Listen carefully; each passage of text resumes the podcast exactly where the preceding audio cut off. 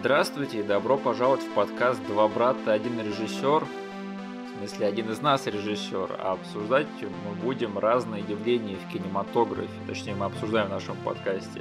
Я ваш ведущий Михаил и мой соведущий, мой брат Денис. Спасибо Денису за наш артворк и спасибо Любе Ульяновой за нашу музыкальную тему. У меня какие-то пьяные мужики под окном орут, поэтому если вы слышите левые голоса, я извиняюсь, но они будут очень тихо, и, наверное, они уйдут со временем. Пожалуйста, поставьте нам э, лайки, особенно на ютубе, и подпишитесь на наш канал, если еще нет, потому что нам пригодятся новые подписчики. Ребят, если что, у нас есть тайм-код, посмотрите, если вы потерялись и не знаете, куда вы попали, то посмотрите там по основным пунктам сегодняшнего обсуждения, может вам будет тот или иной подпункт интереснее другого, поэтому не стесняйтесь, кликайте, а, потому что нас YouTube постоянно накалывает с этим и не отображает наш тайм-код на таймлайне. Я не знаю, что он вредничает, но это его дело. И включите аннотации, потому что время от времени мы будем ссылаться на другие видео с нашего и других каналов, и если что, они будут тут появляться. Но, кстати, я узнал, что, оказывается, у YouTube есть лимит на 5 аннотаций на видео, поэтому... 5? Да, прикинь, то есть э, нам придется держать себя в ежовых рукавицах, чтобы не превысить лимит. Ладно, мы в прошлый раз не получилось, в этот раз тоже вряд ли получится. Но если что, э, как-нибудь придумаем, где все эти отсылки прописать. А сегодня мы будем обсуждать карьеру одного любимого всеми бельгийца Жан-Клода Вандала, а конкретно позднюю часть его карьеры. А почему мы будем обсуждать именно ее? Ну, собственно, с этого вопроса, я думаю, будет логично начать сегодняшний эпизод, э, потому что, Низ, во-первых, я бы хотел спросить тебя, вот когда я запичил тебе эту идею, что, во-первых, какие мысли у тебя пронеслись в голове? Ну, ты же как бы мне эту фразу не полностью скормил, ты мне сказал, мы будем обсуждать фильмы Жан-Клода Ван Дамма. И тут как бы у меня мозг взял полсекунды на подумать вообще, как я отношусь к этой идее, подумал, ну, это понравится людям. Все типа любят Жан-Клода Ван Дамма, все смотрели его фильмы «Кровавый спорт», «В поисках приключений», вся вот эта вот мутатень, которую Понравится ли х... мне это мне, я не знаю. Да? да, которую я не очень хочу пересматривать, особенно, что я относительно недавно все это пересматривал. То, ну ладно, типа, все для людей. Как бы тема хайповая, все такое. А потом ты договорил свою фразу и сказал, поздняя его карьеру. И такой, я ничего оттуда не смотрел, вообще не знаю, что мы будем обсуждать. Поэтому с интересом, но с небольшим таким опасением я все-таки отнесся к тому, э, к, твоей, к твоему выбору. Ну, я должен сказать тебе еще раз спасибо за э, твою отвагу, потому что, да, что я вот до сих пор я тебя не просил, ты говоришь, ладно, давай погнали, пофиг. Смотрел, не смотрел, как бы ничего, догоню, посмотрю. Ну и что, ты можешь хотя бы каким-нибудь кратким тезисом сейчас описать, оправдана ли была ли эта затея? То есть узнал ли ты для себя что-то новое, и не зря ли я тебе запичил эту идею вообще? Ну, я так скажу, по итогу я очень рад, что мы... Ну, я, я еще сильнее понял, что я как бы не, точно не хочу никогда обсуждать его ранние работы и то есть его пик карьеры. И слава богу, ты все-таки там выбрал нестандартный угол ко всему этому делу, поэтому скажу, что да, все оправдалось, мне понравилось, грубо говоря, и в общих словах. Поэтому Тут от меня действительно палец вверх тебе. Ну, мне кажется, что ты репрезентуешь собой большую часть зрителей и населения, которые не совсем отдают себе отчет, что Ван Дам, оказывается, последние 10-15 лет сжег, и не все просто этого понимают, как почему-то. А, но если что, э, надо все-таки сказать, что мы к Ван Даму относимся, в принципе, неплохо, да, то есть за рамками вот его поздней карьеры. То есть я бы не сказал, что а, его творчество у меня прям в топе среди там боевиков и вот этой вот ниши а, экшн-фильмов 80-х и 90-х. То есть он далеко не мой любимчик вот из этой вот из этого движения, да, потому что я больше любил там, а, ну мы с тобой обсуждали, мы с тобой Джеки Чана, например, любили, да, Марка Дакаскаса, вот этих всех ребят. Но фильмы Ван Дамма, не скажу, что я когда-то был их большим фанатом, и, если честно, они в какой-то момент для меня стали сливаться, потому что я такой думал, а где какой фильм-то про какой турнир, да, потому что у него там пять фильмов про турнир, они все одинаковые, только недавно у меня э, была возможность наконец-то разобраться, где какой именно был фильм. И, как оказалось, они и правда плюс-минус одинаковый, просто один там происходит там э, сто лет назад, да, как в поисках приключений, а два других там кровавый спорт и какой-то еще кикбоксер, да, вот это реально два фильма, просто слипшиеся э, в, в едином. Но, тем не менее, Ван Дам – это человек, конечно, довольно-таки любопытный, и у которого большая фан-база. А, но а, из-за того, что вот у меня раньше особой любви не было к этому персонажу, я тоже не особо осознавал и не отдавал себе отчет, что а, за последние 15 лет он успел наплодить довольно-таки много интересных и прикольных э, проектов. Поэтому только вот последнее время, когда я уже успел ознакомиться с некоторыми этими фильмами, я такой понял, слушайте, а Ван Дам ты вообще молодец, потому что за последние вот эти вот декаду он успел не только э, сниматься в классных проектах, он еще и успел полностью, на мой взгляд, переизобрести свой собственный образ в поп-культуре. И, на мой взгляд, именно вот даже это явление заслуживает еще большего внимания и уважения, чем даже вот эти конкретные отдельные фильмы. Поэтому об этом мне еще интереснее сегодня будет поговорить с тобой, поэтому я думаю, что не будем затягивать. А, и, конечно же, вот те фильмы, о которых мы сегодня будем говорить, они послужили очень-очень большим а, движком вот этого всего переизобретения его образа. Они э, были не единственными факторами во всем этом явлении, но, тем не менее, очень-очень большим двигателем всего этого дела. И начинаем мы, конечно же, сегодня с фильма, который, мне кажется, заложил вообще основу для всего вот этого вот переизобретения Ван Дамма. Это фильм под названием ЖКВД 2008 года. А, если кто не в курсе, то да, задолго до того, как Майкл Китон посмеялся над своей карьерой в Бёрдмане, да, а Николас Кейдж делал то же самое в невыносимой тяжести огромного таланта, их всех опередил Жан-Клод Ван Дам в фильме 2008 года «ЖКВД», э, где Жан-Клод Ван Дам играет сюрприз Жан-Клода Ван Дамма, который оказывается заложником при ограблении банка. Небольшая предыстория, то есть на тот момент, когда этот фильм выходил и снимался даже, э, Жан-Клод Ван Дам, он уже около 10 лет снимался в боевиках категории вот С, да, которые выходили сразу на видео и DVD. Как назывался тот фильм с поездом? Под откос. Он так назывался, да? Где, короче, две экшн-сцены были поделены экраном налево-направо. И сюрприз, это даже не самый стыдный фильм вот из этой вот пред-ЖКВДшной части карьеры Ван Дамма, потому что чем дальше, тем больше и больше его карьера шла под откос. А? Неплохо я завернул, да.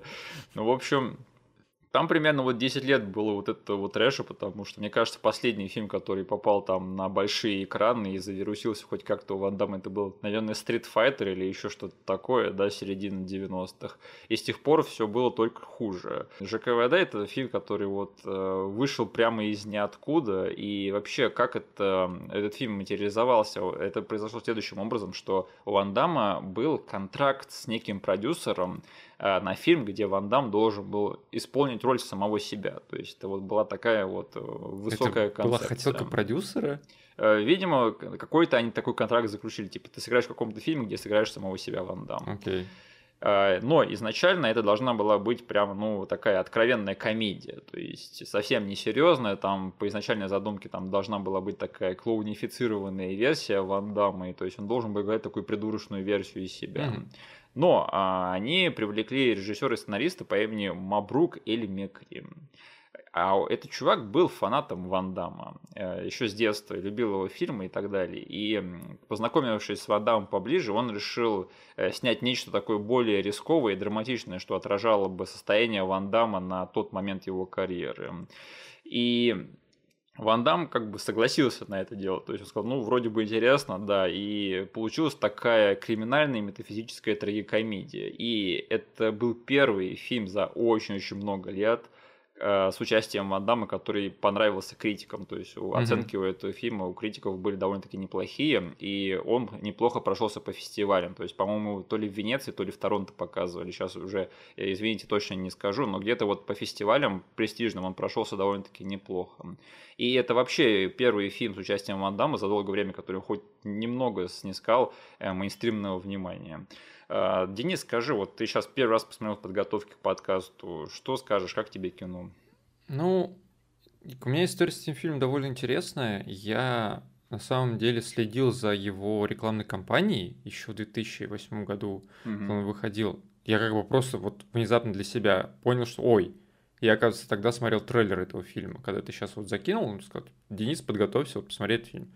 Я такой, блин, а я что-то про него знаю, я следил за ним, потому что уже тогда, казалось бы, 2008 год, ну как бы э, целая эпоха назад на самом деле, да, никто не выпускает там мета-комедии налево и направо, рефлексируя по поводу своих прошлых картин и какого-то своего творчества.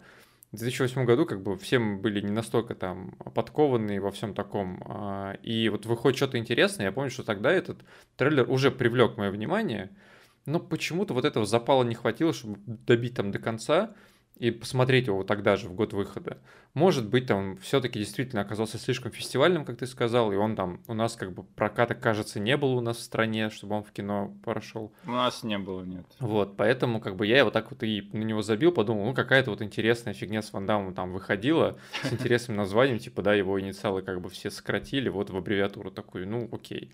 Вот и тут 15 лет спустя мой брат заставляет меня посмотреть этот фильм, такой, ну вот, ладно, хорошо, пришло время. Вот, и чем ценит этот фильм для меня? Тем, что а, он оказался действительно очень крепким, хорошим, трагическим фильмом с большим-большим метаподтекстом, особенно для фанатов а, его вот этих ранних фильмов. Ну, видно, что снимали фанаты для фанатов. Но это снято, знаешь, не вот, слава богу, они не пошли по пути какой-то шутовской комедии, mm-hmm. оно им все имеет какой-то вес. И сняли бы это они условно там год назад я бы сказал, ну окей, вы там под общую дудку пляшете, сейчас как бы все вот а, старые звезды выползли из-под камней, типа, о, я хочу порефлексировать, посмеяться именно над собой, говорят, это собирает бабло. Это было бы одно, но, блин, 2008 год, черт возьми. Да. Фильм, снятый не на английском языке, происходит не в Голливуде, и вообще как бы на самом деле не про то, что как бы Ван Дамму предлагают какую-то там роль новую, в которой он должен будет там переизобрести себя. Он, черт возьми, попадает в передрягу в реальную, где грабят почту а, с отделением банка внутри, и он там реально застревает с довольно-таки жуткими злодеями внутри. Угу. И поэтому для меня вот этот весь коктейль того, в какое время он был снят, с каким тоном и про что, это прям большой-большой плюс этого фильма и вес как бы заимело. А, поэтому тут от меня точно лайк, потому что это мне понравился. То есть он не без косяков, а, там, я так и не смог к концу фильма смириться с, черт возьми, цветокоррекцией, которую они выбрали, вот, вот этим изобразительным языком.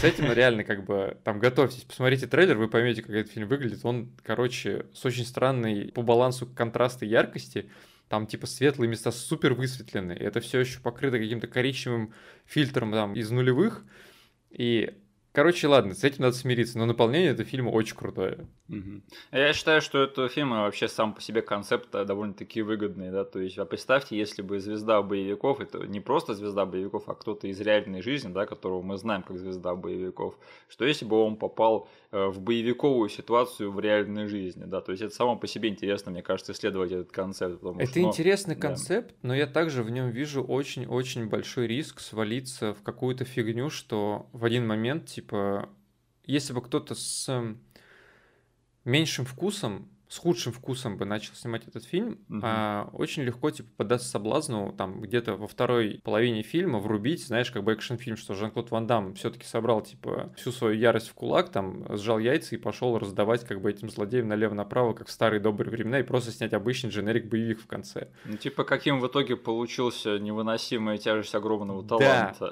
Да, да, вот как бы. И я считаю, что это гораздо менее изящный подход, и слава богу, они не пошли по этому пути. И этот фильм до конца идет вот по этому направлению, что как бы нет, у нас реально как бы сломленный человек в очень тяжелой ситуации, и как бы даже там в конце, у меня очень вот в конце была большая-большая э, тревога до самого конца, потому что там есть в конце сцены, когда его главный, один из ограбителей выводит из этого банка, и там сцена, где он, типа, дает им все-таки люлей, собравшись, типа, силами. Я такой, ну нет, нет, типа, эти чуваки сняли хороший фильм до этого момента. Они точно не поддадутся, типа, вот этому соблазну плохого вкуса. И потом оказывается, что он это в башке прокручивает. На самом деле, как бы он не так уж и изящно.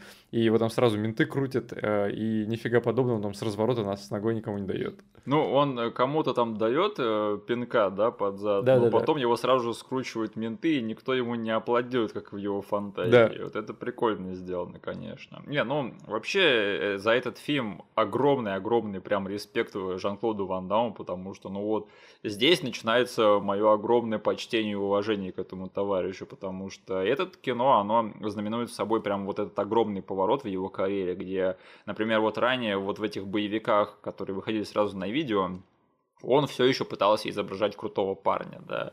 А, я да. тебя перебью, я сейчас просто ты вот начал говорить, что у него там после Street Fighter реально не было ничего большого, угу. и я сейчас просто сидел и там во время твоего монолога пытался хоть что-то вспомнить и опровергнуть это, но все, что я вспомнил, это вот эту фигню про подоткос, и хрень, где он играл маньяка, и ему сделали близнеца. Как, репликант, так этот фильм Да, назывался? да, да. С Майклом Рукером. И все.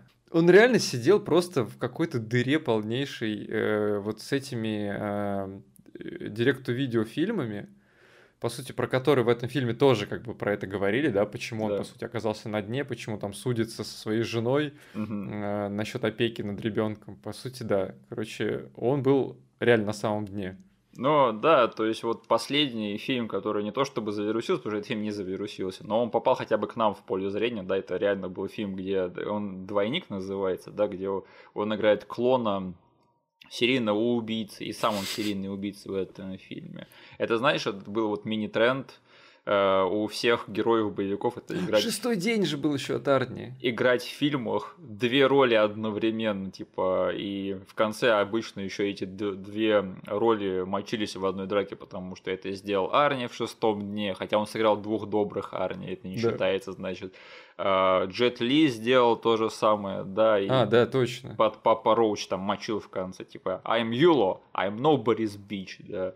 А, это, кстати, все везде и сразу, Джет Ли, да, за 20 лет, да, все везде и сразу. А где его-то Оскар, черт возьми?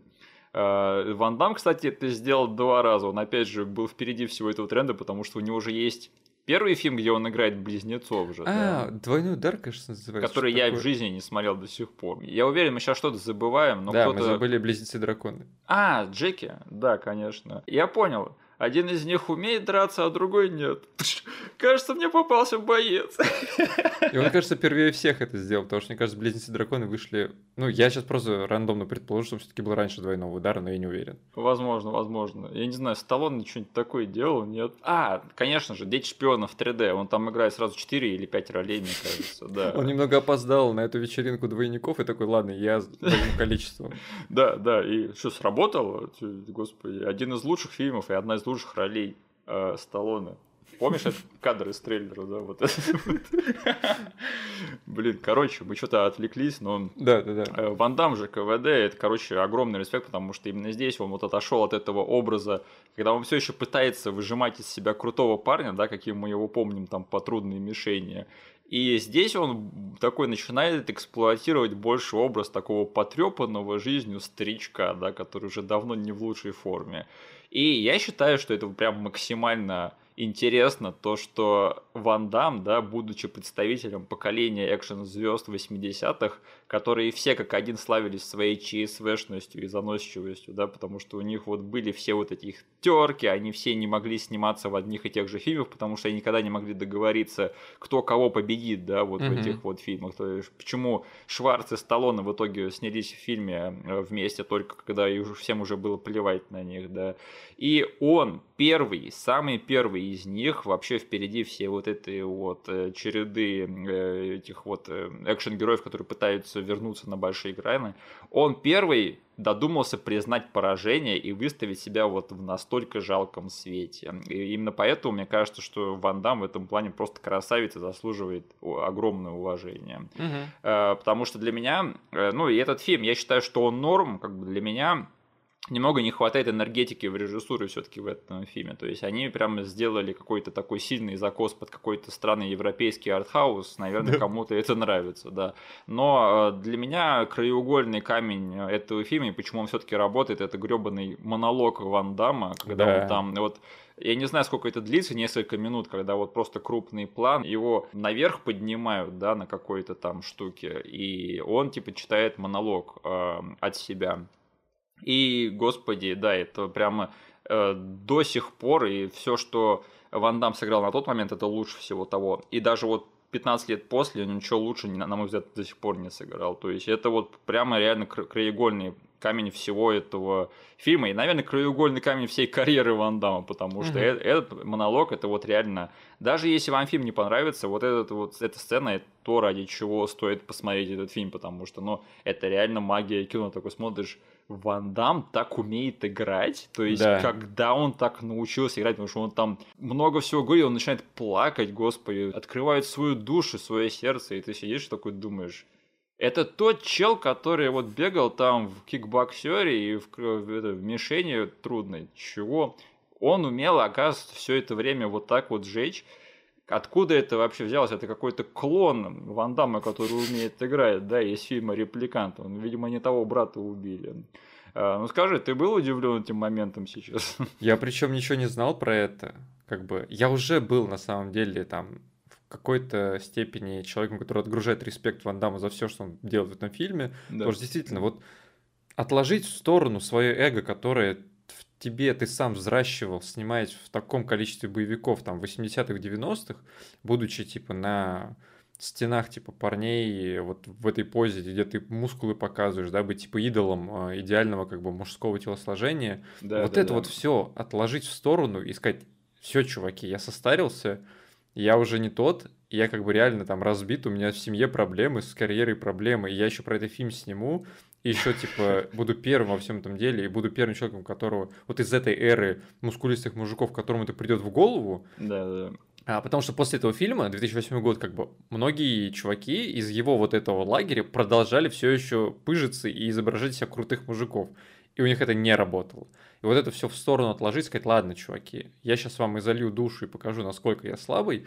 я как бы ничего не знал про этот монолог, и тут как бы весь фильм просто все равно все-таки показывает человека такого, которому бабла нету, как бы на почте не выдают деньги, потому что все счета заблочили. Его адвокат от него отказывается, потому что как бы не хочет больше иметь дело и считает это дело проигр... проигранным. Детей забирают, да. Да, детей забирают, э, там, не знаю, шемят тебя в суде, и тут получается еще вот этот очень интересный с точки зрения там нереалистичности момент, потому что там действительно вот в, в разгар всего этого ограбления он просто превозносится на все этой сцены, улетает там выше потолка, и на него как бы светит вот этот свет буквально с небес, и он начинает изливать тебе душу. Ты сидишь, я вот был не готов к этой фигне, я просто сидел, ого, Ван Дам, ты что сейчас творишь? Ты что в 2008 году сотворил, блин, я нифига про это не знал почему, типа, мне никто не говорил, посмотрите монолог, почему этот, блин, монолог не вырезан на YouTube и не выложен отдельным, как бы, каким-то роликом, чтобы чуваки просто понимали, кто он из себя, и чтобы, не знаю, проникались к нему дополнительным словом респекта. Потому что, как бы, да, сейчас, типа, сказать, я там вырос на кровавом спорте, я там любил кикбоксера, как многие могут, особенно в России, как бы, но, блин, узнать о том, что вот он взял, сделал такой хардшифт, там, не знаю, восприятие себя и в том, что, чтобы показать это всему миру, это довольно, ну, ценно, мне кажется. Но именно поэтому мы записываем этот эпизод сегодня, потому что, черт подери, больше людей должны про это знать и говорить. Посмотрите этот фильм хотя бы ради этого монолога. Да. Кстати, знаешь, интересное отличие в его актерской игре, потому что ему здесь позволили говорить на родном языке, на французском. Да. То есть, мне кажется, что это большой фактор того, почему его перформанс в этой сцене конкретно очень сильно отличается от всего того, что он играл ранее в Голливуде. Потому что ему в Голливуде приходилось говорить на неродном американском, угу. на английском точнее. И еще, что важно, я не знаю, ты, наверное, не в курсе, но просто чтобы проговорить это, а, ему позволили импровизировать этот монолог. Mm-hmm. То есть они даже не совсем знали, что он там скажет. То есть он очень-очень много говорил прямо от себя, то есть и про себя. Именно поэтому ну, это получилось да. так лично. Поэтому, видимо, он реально расчувствовался. Ну, господи, ну вот такое запечатлет на камеру, мне кажется, что это прям режиссерская удача. И, ну, это заслуживает прям очень-очень большого внимания. Mm-hmm. А, что еще? А, да, кстати, помимо того, что это первый э, такой экскурс в тренд жалкого, старого, убогого Ван Дамма, да, который рефлексирует на свою карьеру, это еще и э, первый экскурс в тренд э, смешного Ван Дамма, комедийного да. Ван Дамма, потому что это кино, то есть оно тоже начало а, вот этот вот тренд, который потом, а, ну, благодаря вот этой его роли и этому фильму, там Ван Дам начал, видимо, менее серьезно к себе относиться. И, то есть он начал после этого фильма браться за такие вещи, как, например, там, вот и камео в Кунг-Фу Панде, да, он кого-то там то ли крокодила озвучивал, то ли кого-то еще, я уже Кого ты озвучил из мастеров, да? Да, да, да. То есть о, именно поэтому он взялся за такие проекты, как Ржевский против Наполеона, русский фильм, да, комедия, вот это вот. И э, еще он играл в комедии «Добро пожаловать в джунгли», где его съедает тигр. Да. Я не знаю, помнишь ты этот фильм или Я что-то такое помню. Кажется, я смотрел трейлер этой фигни. Окей, попозже еще обязательно проговорим насчет того, что это за кино, да. А, в общем, да, это именно ЖКВ, именно тот фильм, где Ван Дам научился несерьезно к себе относиться, и да, прямо учитывая тот факт, что как бы на в каком как высоко светила его звезда когда-то, да, прям в зените славы, и как низко она потом пала. Но так себя отрефлексировать, это поступок настоящего мужчины, мне кажется. Потому что, знаешь, кое-кто из его современников до сих пор не может так сделать, да, не, можем, не будем показывать пальцем, да, но некоторые из его современников, они вот как сидели вот в этом вот русле а, вот этих вот боевиков сразу на DVD и видео, так они до сих пор сидят там. То есть буквально сидят, они даже Блин, вот я так и знал, в этих... ведешь. Они сидят в этих фильмах, даже не поднимаясь с места, в них играют, господи. Блин, слушай, может быть, сделаем эпизод по позднему Стивена Сигалу? Там слишком много говна придется смотреть. Не, ну этот чувак, у него у него был момент в карьере, когда он пытался над собой посмеяться, потому что он играл там вот в этом скетче Кок Панчер, кажется, назывался, да. Я помню, он в Мачете был вроде. Он сыграл в Мачете, да, то есть у него были такие предпосылки, что, возможно, Стивен Сигал не так серьезно к себе относится. И 2023 год, ну, мы все видели, чем он сейчас занимается, да, нет, этот чувак, это самоирония в его мозгах не победила, к сожалению. Ну что ж, давай тогда двигаться дальше. А дальше у нас в обсуждении «Универсальный солдат 3. Возрождение» 2009 года, который вышел через год после ЖКВД. Если что, это третий фильм в франшизе «Универсальный солдат» и второй, который считается, потому что э, «Универсальный солдат 3» э, и 4, они игнорируют события «Универсального солдата 2», если ты был не в курсе. Там какая-то дичь происходила, я помню, во второй части, которую легко отменить, и вообще я их не виню.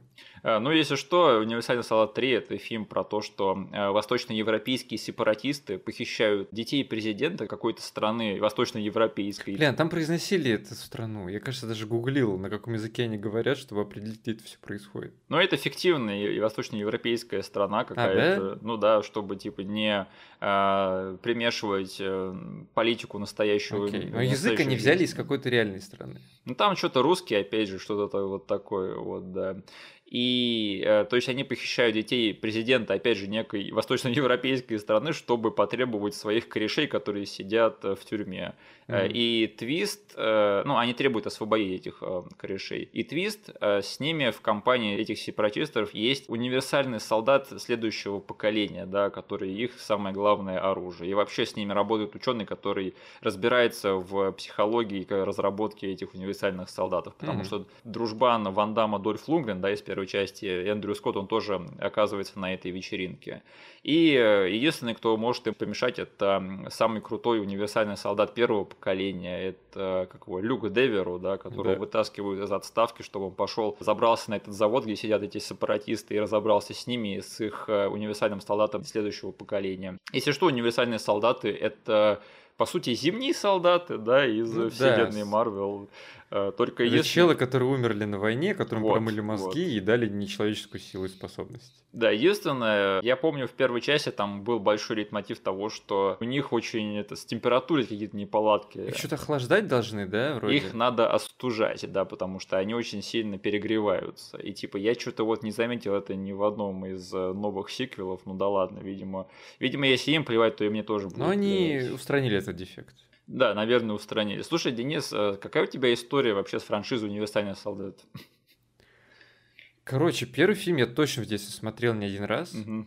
И тогда это было одним из вообще супер обсуждаемых там в школьных кругах фильмов, потому что, блин, Ван Дам мочится с Дольфом Лунгреном, э, мрачниковый фильм, там, блин, Лунгрен отрезает уши всяким чувакам, вот, и я помню, что я не раз смотрел его, но в как, прям в любимый я его не записал, и вот реально с 90-х я его ни разу не пересматривал, но я помню, что по второй части, вот этой, которую отменили а, по сюжету, я прям с ума сходил, потому что ее нигде не показывали у нас, но был классный клип у группы Мегадес, да. который по СТС крутили. Вот там была нарезка из кадров. Я думал, блин, это вот этот универсальный солдат, который я точно полюблю, надо его когда-нибудь посмотреть. Вот, спойлер, я посмотрел в осознанном возрасте, это полнейшая шляпа и отстой. Там единственное прикольно, что Майкл Джей Уайт, типа, с разворота всем навешивает. Там, и там есть Голдберг из рестлинга. Fuck yes, да. Вот. И, и потом еще я помню, что мы, черт возьми, смотрели с тобой какого-то подпольного универсального солдата.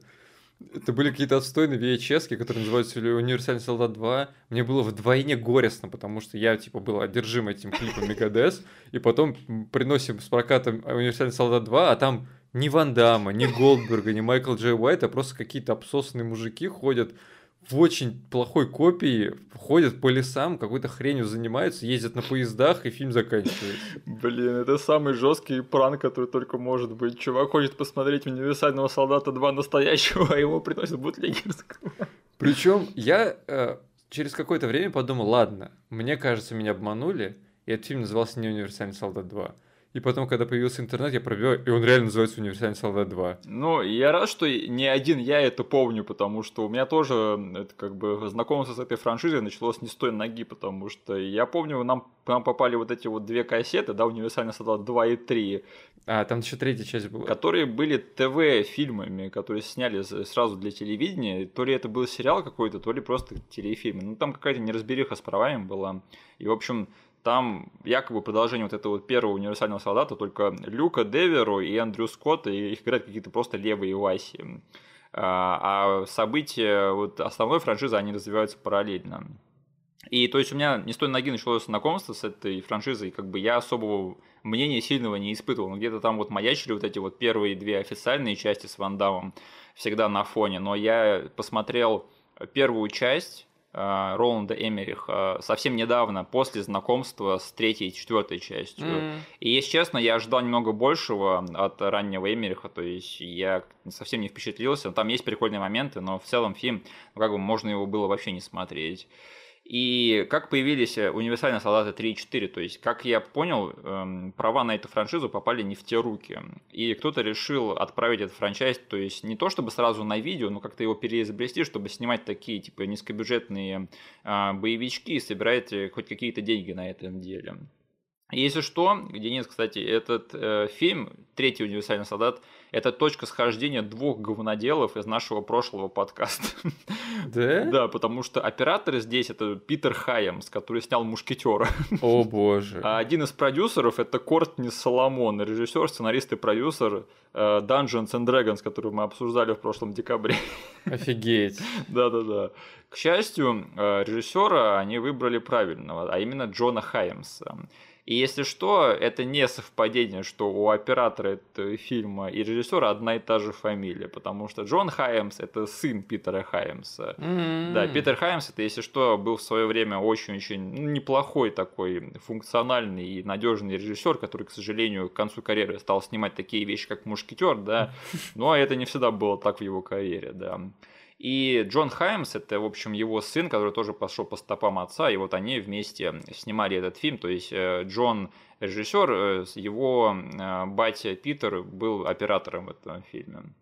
И наем вот этого вот режиссера, это было просто супер правильное решение, на мой взгляд, потому что я, если честно, за последние пару лет уже успел стать таким э, фанатом Джона Хаймса, потому что он, э, на мой взгляд, снимает одни из лучших э, жанровых низкобюджетных фильмов сейчас из всех, кто этим вообще занимается.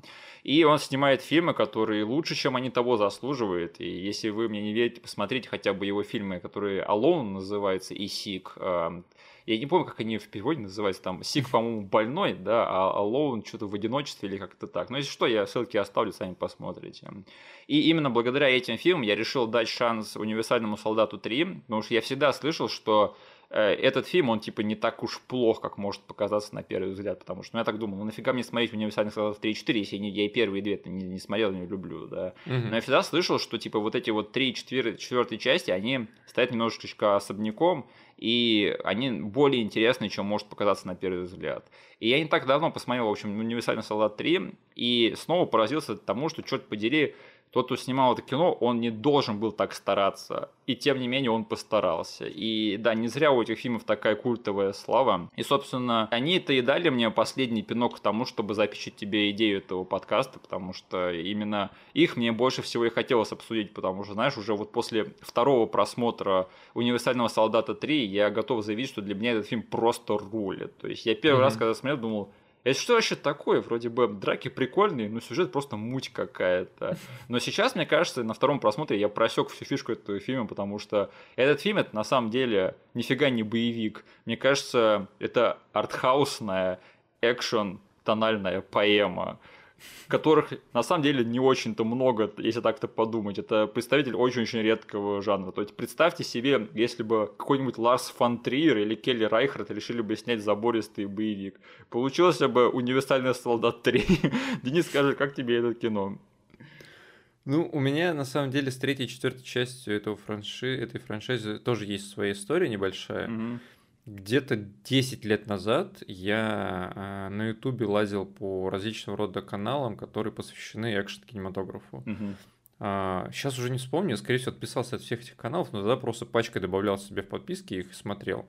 Вот и там был чел, который прям а, одержим был тем, что он посмотрел вот третью часть э, «Универсального солдата». Вот, и он, типа, там впаривал в не очень просматриваемом ролике, типа, говорит, посмотрите, это вообще, короче, слом всего франчайза, как бы не обращать внимания на все, что там творилось до этого, как бы этот фильм рулит. Я тогда вот так вот отнесся к этому, как бы и занес к себе просто в список на посмотреть в самый-самый-самый низ. Короче, этот фильм. А потом, когда четвертая часть вышла, как бы я ее тоже туда докинул, потому mm-hmm. что этот чел тоже проникся этой частью. Вот, и как бы так она и пылилась все это время там. Потому что я там где-то трейлеры что-то перехватывал, где-то кадры видел, как бы, а, и подумал, ну, как бы, блин, Ван Дам, какое дело мне есть до Ван Дамма сейчас, мне пофигу на него. И тут, короче, ты просишь на него посмотреть. Я сажусь, на самом деле, как бы вот там, осознавая, что Миша неспроста выбрал этот фильм, неспроста часть этой карьеры, как бы и чел какой-то там дофига лет назад мне советовал посмотреть. Поэтому я такой open-minded подходил к, к этому фильму. И я был приятно удивлен тем, насколько крепкий это фильм, да. потому что, а, как я понял, типа за созданием действительно вот стояли как бы не самые бесталанные люди. Вот, там, фильм не без проблем лично для меня, но после вкусия было очень прикольно в конце. Да. То есть, э, да, я там как бы иногда наговариваю, да, на, что, на то, что фильмы как бы сходят немного с ума, когда их заносят не в, не в те локации, как бы весь этот фильм происходит, во-первых, в Восточной Европе, с этим, который мне не очень нравится вообще по сути. А потом как бы это все происходит просто на какой-то заброшке, которая выдается якобы под э, ядерную электростанцию, нифига подобного. Ничего поделать, вот бюджет свои там условия диктует. Но как бы говорю, после вкуса офигенно. Что мне понравилось точно в этом фильме, и я на самом деле как бы сначала под с подозрением отнесся там к тому, что мне там подсказывают мои, мое нутро, как бы э, из-за микса саундтрека и пейсинга у меня такое ощущение сложилось, что я смотрю какой-то фильм Джона Карпентера. Блин, ну вот эти вот сравнения с Карпентером, они вот вообще повсюду в обзорах да, этого фильма. я, короче, я вот нифига не читал про этот фильм, и я вот после того, как нажал там на стоп в конце, такой думаю, блин, реально похоже на какую-то фигню в виде там этого побега из Нью-Йорка. Да, да. Вот я захожу читать ревью, и кучу людей говорят, блин, Карпентер, Карпентер, Карпентер. Я читаю, короче, интервью с режиссером, и говорят, да, типа, я там фанатею от Карпентера, и мы старались как бы реально передать. Я такой, слава богу, я не сумасшедший. Потому что действительно, саундтрек вот этот синтовый, очень там низкобитовый, и, э, там во время какой-то очень относительно неспешной прогулки персонажа по локации, прям это вообще Карпентер во все поля. Вот, и там, говорю, проблемы у меня тоже с этим фильмом есть, например, как бы там, э, что мне не совсем понравилось, это в некоторых моментах, я не знаю, может быть, они хотели этим показать там нечеловечность этих солдатов универсальных, но они довольно часто, мне кажется, прибегали к приему ускорения съемки, особенно когда типа э, персонажи бегали друг за другом, там вот реально просто фреймрейт увеличивают и проматывают вперед, как чувак бежит, типа не особо там люблю такие штуки в плане стилистики, вот, а, и а, в этом фильме классные драки, да, а в этом фильме да. очень отстойные перестрелки, в плане того, что как бы зачастую чуваки просто с автоматами выбегают в очень широко поставленный кадр, почти вплотную стреляют друг в друга, не попадают, и просто в конце один из них падает. Типа, это логически очень странно выглядит, и как бы не, не особо зрелищно. То есть там есть вот реально один... Э, первая операция, когда, типа, наши эти бравые бойцы сначала штурмуют эту локацию, и там просто NPC выбегают из каждой двери, и они почти вплотную все перестреливаются. И они просто бегут по этой локе. Есть, типа, второй такой же момент, когда Ван Дам идет по парковке, и там просто из-за каждой тачки вплотную на него чуваки выходят, стреляют по нему, и он просто каждому хедшот прописывает. Блин, ну, возможно, с точки зрения логики это выглядит странно, но вот момент, когда Ван Дам бежит по парковке, там все вокруг взрывается, он потом вбегает да. в здание, параллельно стреляет. Не знаю, мне кажется, вот техника съемки для меня искупила вот все эти вещи. Да, то есть там взрывы прикольные, они не компьютерные, они происходят на сете вместе, типа, с бегущим актером. А, звуки классные, типа, пиротехника работает, но просто для меня вот немножечко, говорю, не дотянули, да, того, что они просто снимают одним проходом, и там просто вот в двух метрах чел выбегает с автоматом, начинает стрелять в Ван ничего не происходит, и он один выстрел делает, чел падает. Ну, вот как бы драки реально очень круто сделаны. Тут как бы снимаешь шляпу, они О, меня удивили. Я, да, да. Я был не готов к тому, что я увижу вот в этом фильме. Я типа думал, ну к четвертой части разгонится, типа дам кредит этому фильму. Но они уже тут начали с козырей заходить. Единственное, как бы вот хочу там один момент подсветить, который для меня не сработал до конца из монтажа. Там, может быть, по, там попробуешь найти, когда будешь э, видос вставлять, но там вот есть удар арматуры Ван Дамма в этого глав, главгада, да, когда он ему шею протыкает. Большой, типа, этой стальной такой, стальным прутом. И вот там два удара, а, и каждый из этих ударов начинается с неправильного замаха и из-за монтажа превращается в другой удар. Mm. Там вот реально я даже пересмотрел несколько раз. Это очень такой слопи монтаж был, как бы, не знаю, может быть, как бы лепили из того, что было, но у меня прям там вот э, зацепился глаз, потому что до этого все было очень хорошо. И тут, короче, он дам, подам условно, как бы, я точно сейчас не вспомню, заносит там удар сверху, потом переключается монтаж, как он бьет сбоку, и потом, как он, типа, пытается что-то сделать, и это все превращается в протыкание шеи. Как бы вот тут я такой, блин, чуваки, вы что, типа, пьяные были тут, что ли. Вот. Единственный такой момент сильно забросился в глаза, в остальном драки прям очень круто сделаны. Мне больше бросалось в глаза, что в драке между Ван Дамом и Дольфом Лунгреном они явно а, очень много снимали с дублерами. Там явно да. Лунгрен и Ван Дам, они не очень времени могли выделить, чтобы сниматься вместе в этой драке. Да. Поэтому там одни крупники их оставили, а все остальное они мочились с дублерами. Но я как бы не отрицаю этот фильм, он как бы грубоват по углам, скажем да. так но как бы это все равно лучше, намного лучше того, чем этот фильм мог бы быть иначе, если бы людям, которые снимали это кино, было бы плевать.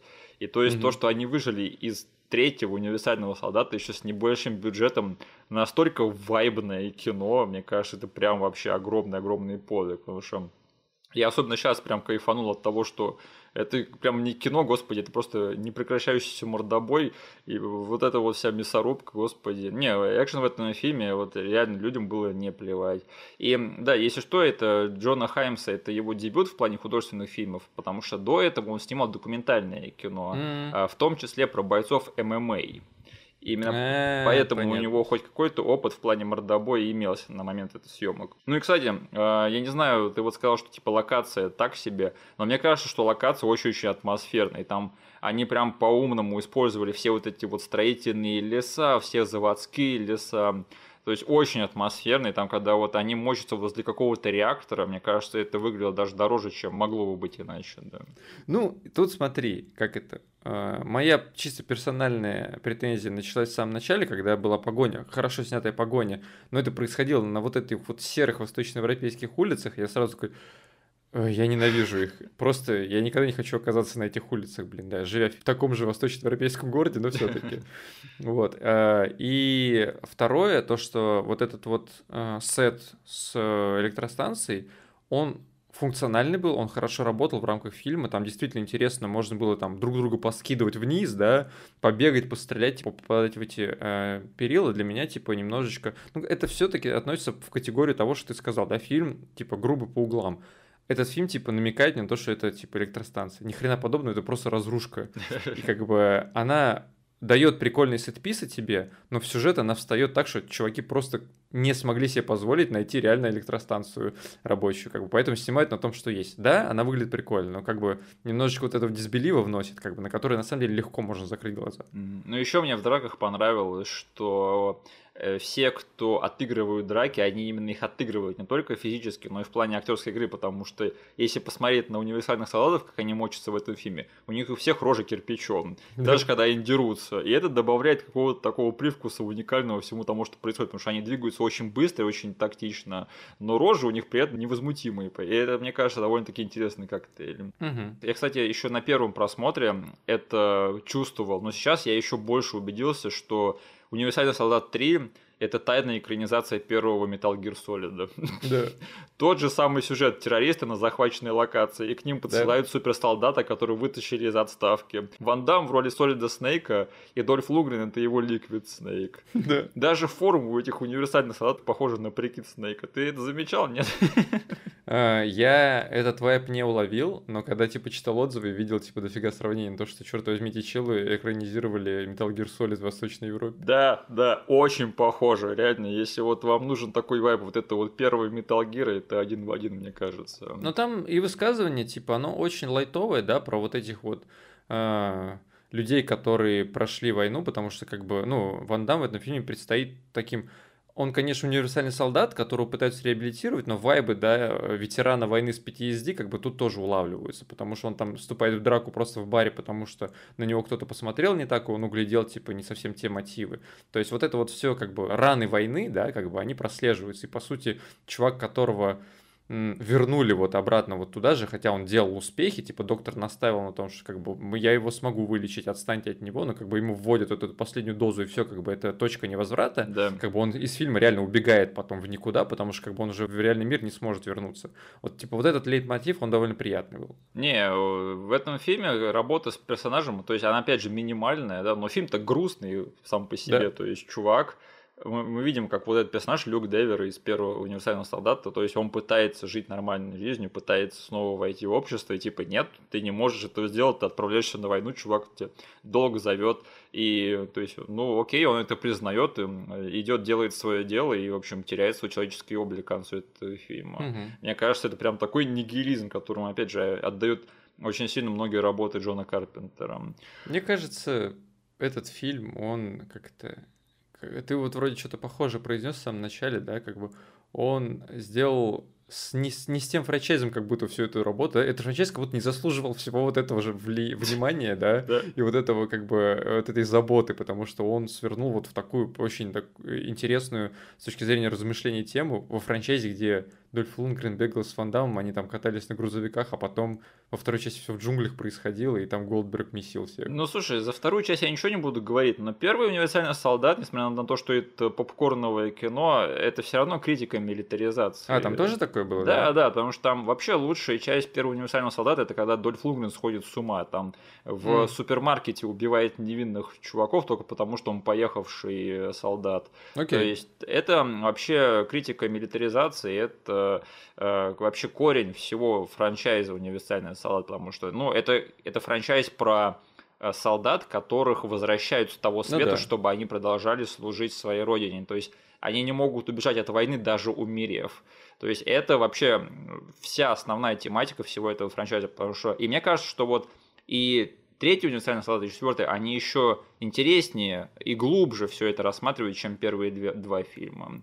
Ладно, это просто две вторые части и третья часть бутлегерские поднасрали мне в моем восприятии этого франчайза, и оно все распространилось еще и на первую часть, которую я плохо помню. А может быть, мы не помним там в этих ТВ-фильмах то, то что-нибудь глубокое такое было. Может быть, они да, еще глубже пошли. Да, может быть. Надо будет пересмотреть, да. Mm-hmm. Если сделаем, короче, отдельный подкаст по универсальным солдатам. Два и три только здорового человека.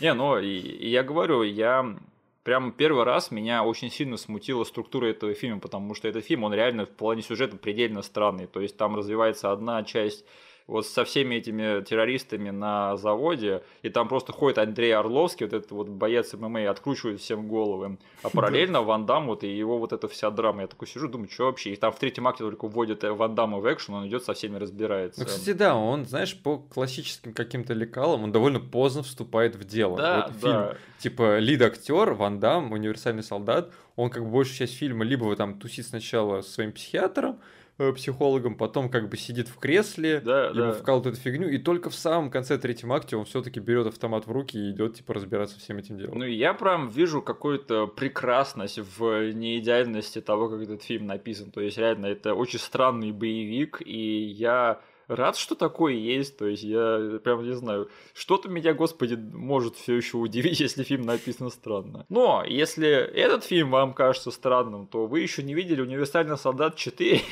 который сняли через пару лет после третьего. То есть, э, они решили не только снять новую часть «Универсального солдата», они решили перемешать этот франчайз с Дэвидом Линчем, Гаспаром Ноэ и Апокалипсисом сегодня. Э, Чувак, ты согласен, что этот фильм абсолютно без башки? Да, его же сняли ровно те же чуваки, которые третью снимали, да? Да, то есть э, Питера Хаймса на операторскую работу они не позвали, но э, режиссером остался Джон Хаймс. Денис, скажи, как тебе универсальный солдат 4? Блин. Ну, типа, один странный фильм за другим. Причем про четвертую я гораздо больше инфы, типа, имел до просмотра. Говорю, как бы, э, вот там всякие ютубовские каналы смотрел. И мне просто вот этот вот образ Ван Дамма с перекрашенной мордой, да, как бы мне одного его хватило, чтобы запихнуть себе в watch как бы. И Да. когда-нибудь я это посмотрю. Потому что там есть момент, когда Ван Дам просто измазан в очень странный макияж, как бы, и это очень крипово выглядит. Но, во-первых, они меняют как бы полностью фокального персонажа, да, то есть у нас теперь Скотт Эткинс И- бегает. Извини, и- я, тебя, я хочу тебя перебить. Ребята, сейчас будут спойлеры, мы хотим поподробнее обсудить, поэтому будьте готовы, что мы сейчас эм, заспойлерим весь сюжет. Ну, как бы, если...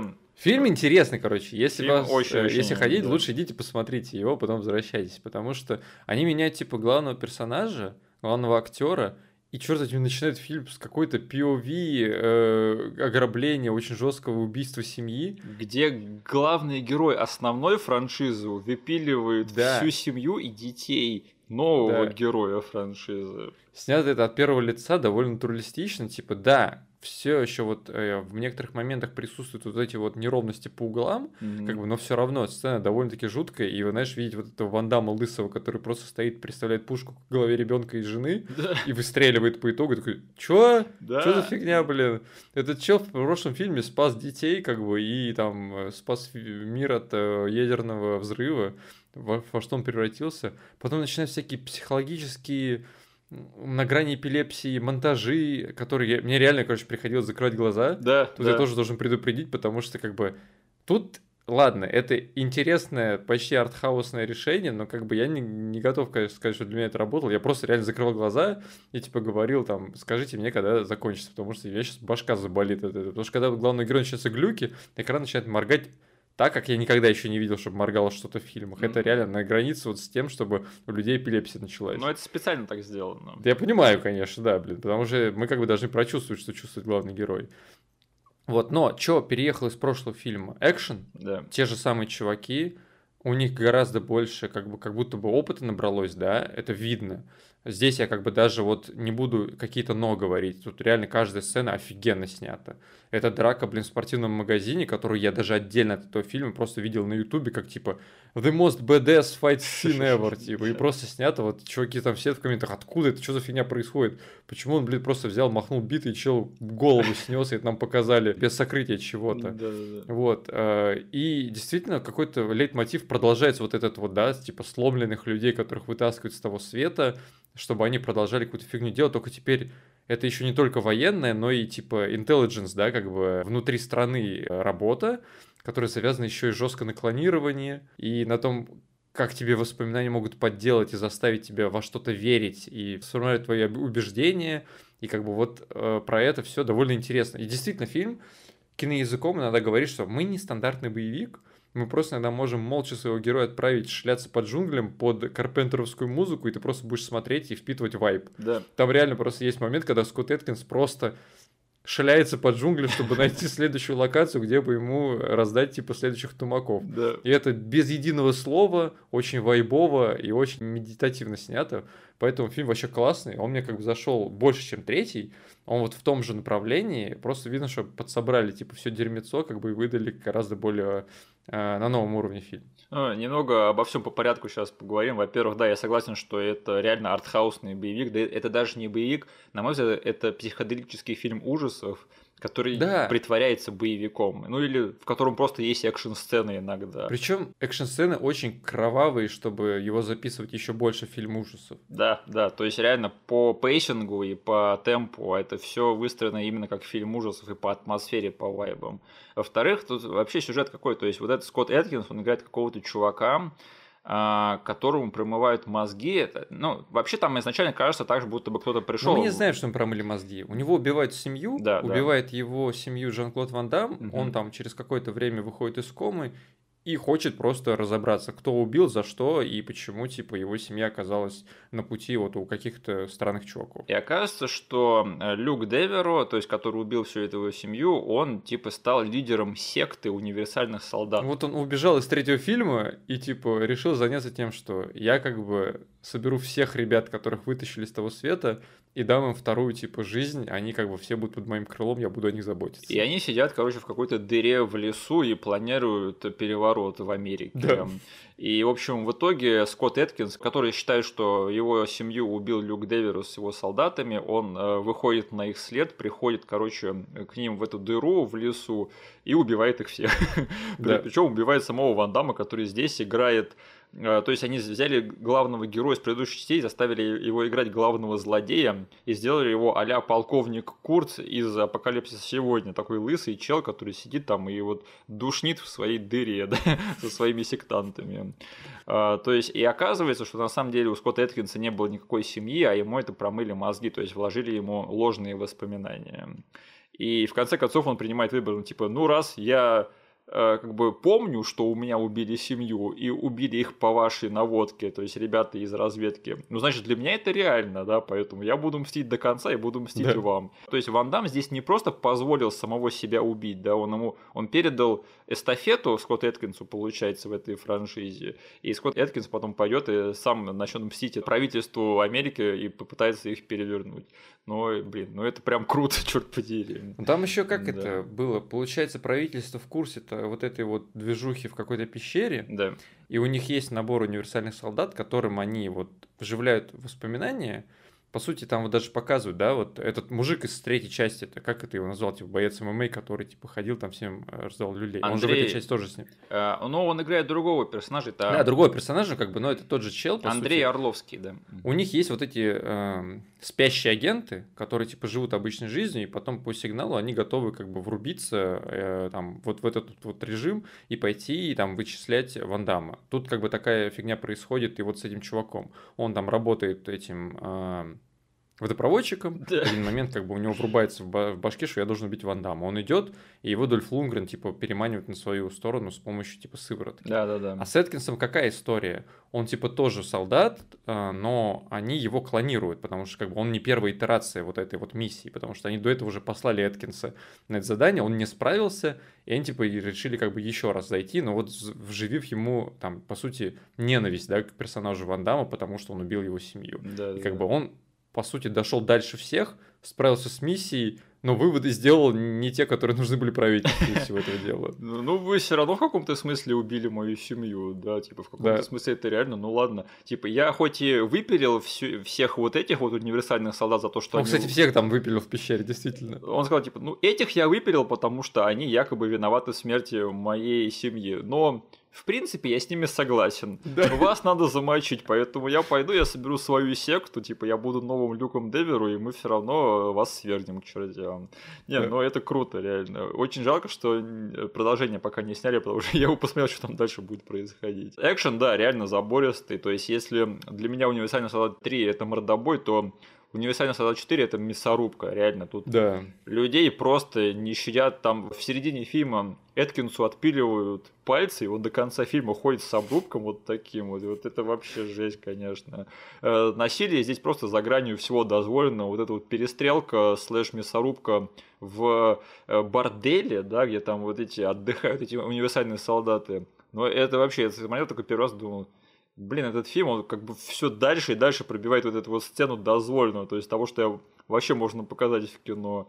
И драка в магазине, я согласен, это прям вообще, это highlight всего этого фильма. Как он там башку разбивает битой, о, просто муа. А, ну и да, как Эткинс одним планом, одним кадром выпиливает всю базу универсальных солдатов, это тоже кайф, а потом мочится с Дольфом Лунгреном. Ну... Дольф Лунгрен, поехавший, который умеет смеяться, улыбаться и типа строить рожи, это вообще highlight тоже этого фильма. Блин, знаешь, я сейчас вот пересматривал четвертую и третью части, знаешь, у меня э, мысль крутилась в голове, что Дульф Лугрен это, наверное, самый кинематографичный чувак на свете. Вот реально, ему даже играть не надо, ему просто поставить правильное освещение. И он просто, он такой фотогеничный. Вот реально, ты смотришь, этот человек, он был рожден для того, чтобы его снимала камера. Ну и самое главное, да, почему мы вообще говорим об этих фильмах, это черт подери, насколько же они интереснее, чем должны быть, да, то есть кто да. бы мог взять универсального солдата и сделать из него вот такой вот фильм. То есть для меня это больше всего взрывает мозги. То есть это легко могли бы быть прям сделаны там спустя рукава отстойники, которые выходят сразу на DVD, да, которых много и которым постоянно снимают эти продолжения старых франшиз, которые, мне кажется, даже у «Трудной мишени» же есть сиквелы, да, которые абсолютно да. непримечательные. Но тут люди постарались, выжили что-то крутое из универсального солдата, господи, прости.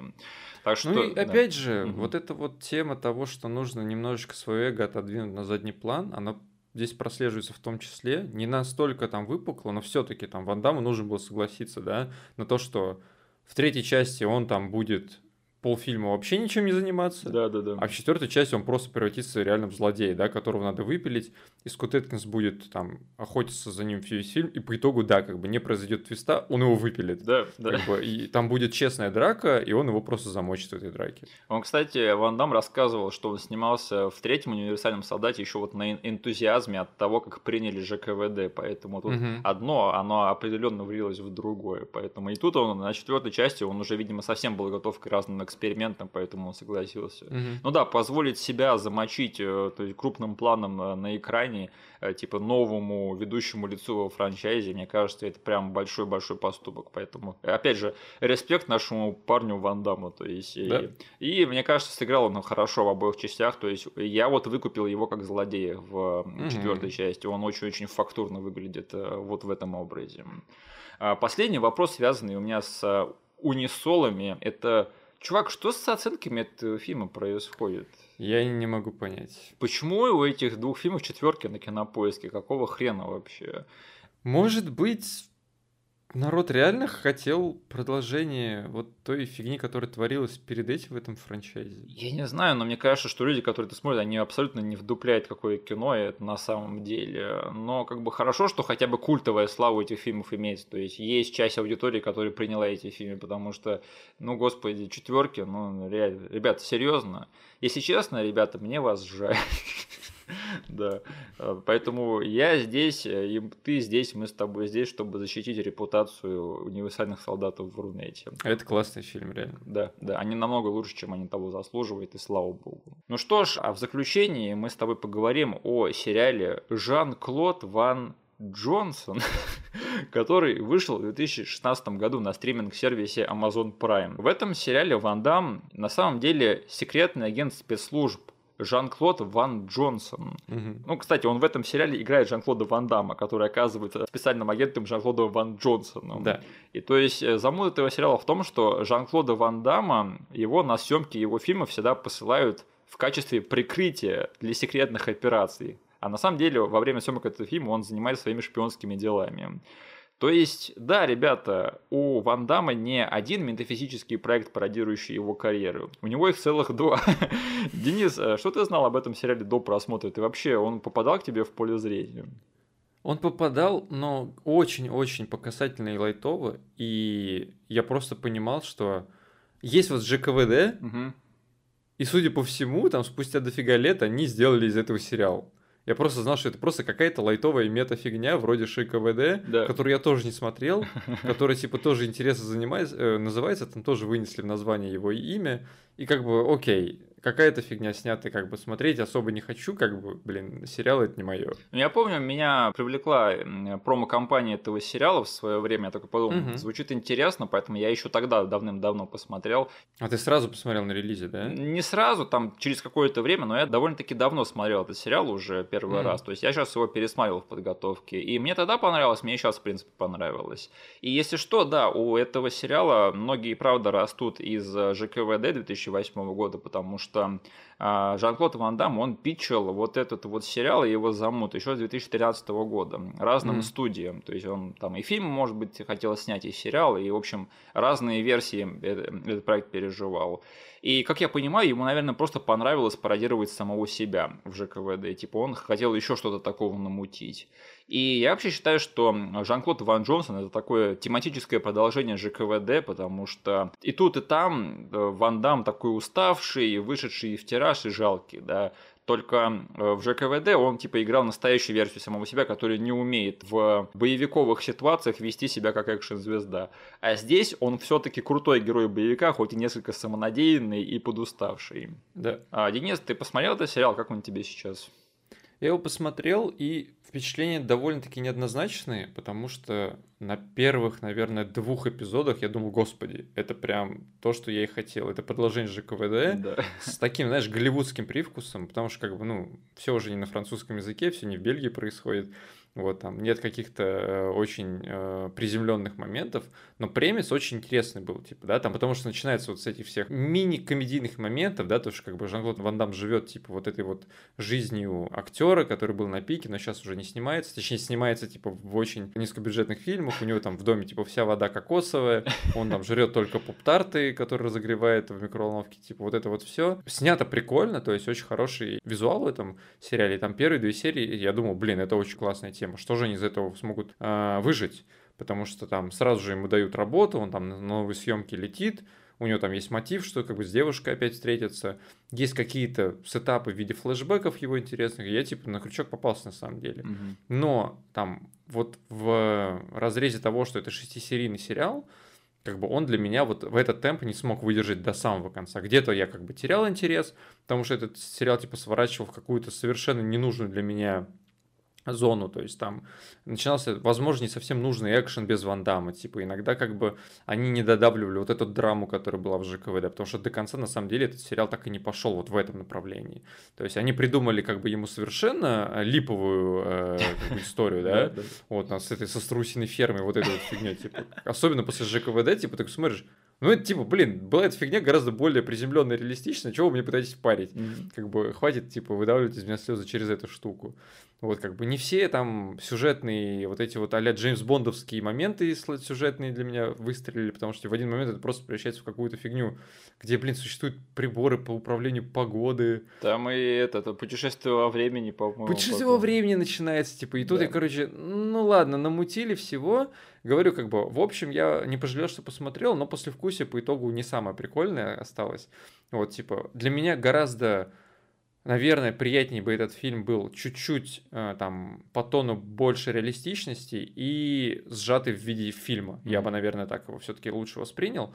И он бы на самом деле, возможно, уже бодался бы, мне кажется, в таком виде бодался бы вот с этим фильмом от Ника Кейджа, да, который на самом деле мне плюс-минус понравился, и я вот о нем такого же мнения, да, типа приятный перформанс, но как бы говорю, был бы он там не такой распластанный по всей, по тематике и по сюжету, как этот сериал, я бы гораздо легче воспринял. Потому что, говорю, вот как американские горки. Типа, смотрю, где-то скучаю, где-то наслаждаюсь. Типа, как только врубаются какие-то мета-моменты, как-то, не знаю, там, разговоры про то, что типа Лупер лучше таймкопа и вся вот эта фигня, это забавно было. Типа, да. там ты фанат Лупер, ты не настоящий, типа же э, Жан-Клод Ван Дам, я тебе не верю, иди отсюда. Это забавно. То есть, там, и не, не тряси камеры так сильно, я тебе не Грингресс, как бы, вот это тоже забавно. То есть, такие моменты я улыбался. Но когда начинается какая-то фигня, когда они там приходят э, в магазин Блокбастер, а он начинает ее тренировать, обвязав типа VHS-тейпы на руки, я такой сижу, на что я смотрю, блин, что за бред, нафига это все в этом фильме? Короче, тут да там, прикольный сериал. Слава богу, он коротенький, но как бы я бы его в виде фильма гораздо легче воспринял. Но, знаешь, меня больше всего сейчас разочаровало, что вот финальная драка в этом сезоне. Я понимаю, что они хотели сделать что-то, где Ван Дам бы разрулил ситуацию своим шпагатом знаменитым, да. Но меня все равно разочаровало, что там вот происходит вот это вот очень средне поставленная драка между да. двумя женскими персонажами, которые не умеют драться, а Ван Дам сидит там без дела на своем шпагате. Да? Меня вот это немножечко да. сейчас разочаровало.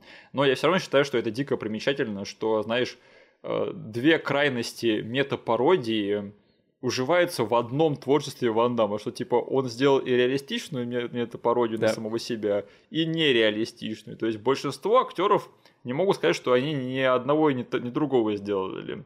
Меньшая часть может сказать, что они сделали только один из этих двух подходов. Там Майкл Киттон сделал более реалистичную, Ник Кейдж сделал менее реалистичную, а Ван Дам успел вообще и то, и другое, и третье попробовать, черт.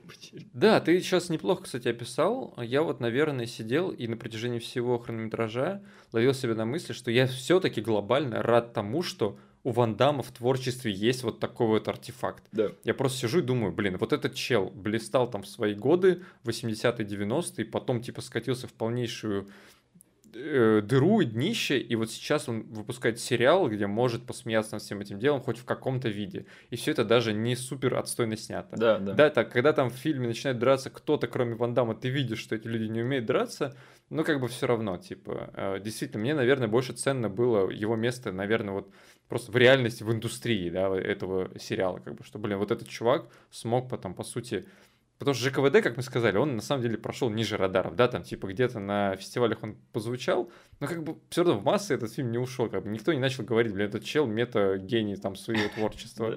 Никто об этом фильме не говорил, а этот, возможно, сериал чуть-чуть погромче был, и все-таки народ увидел в Ван Даме чела, который может над собой хоть как-то смеяться. Ну и мне кажется, что э, еще больше, что я сейчас заметил на перепросмотре, что для меня сохранилось хорошо, это все-таки, что э, с юмором у этого сериала местами все очень-очень хорошо, да? потому что, опять же, я очень ржал, когда там вот э, в первой же серии там э, Ван Дам идет под прикрытием такой весь обмешанный бородой и волосами, он идет там по заводу, и все говорят, эй, привет, Филипп, привет, Филипп, он такой, чего? Да. А потом он находит чувака по имени Филипп, который один в один похож на него. И этот персонаж, да. он потом остается в этом сюжете, и еще играет там какую-то роль двойника Ван Дамма. Вот это вот все угар полнейший. Да. Потом пародия на токийский дрифт, но это вообще, это просто анекдот сам по себе. То есть там Ван Дам идет э, соперничать э, с чуваков в токийских дрифтах, да, но там этот чувак, он прям какой-то профессионал-чемпион вот этих подпольных гонок, а Ван Дам не умеет этого всего делать. И что он делает? Вадакуши берет, завязывает себе глаза. без глаз, без зрения. Все мои остальные чувства, они будут обострены, и я сам интуитивно смогу проехать эту замудренную гонку. И этот другой чемпион такой смотрит на Ван Дамма, думает, что происходит вообще. Наверное, надо так же сделать. Он завязывает себе глаза, и они оба начинают стартовать эту гонку с завязанными глазами. Значит, его соперник впиливается же в первый угол и погибает.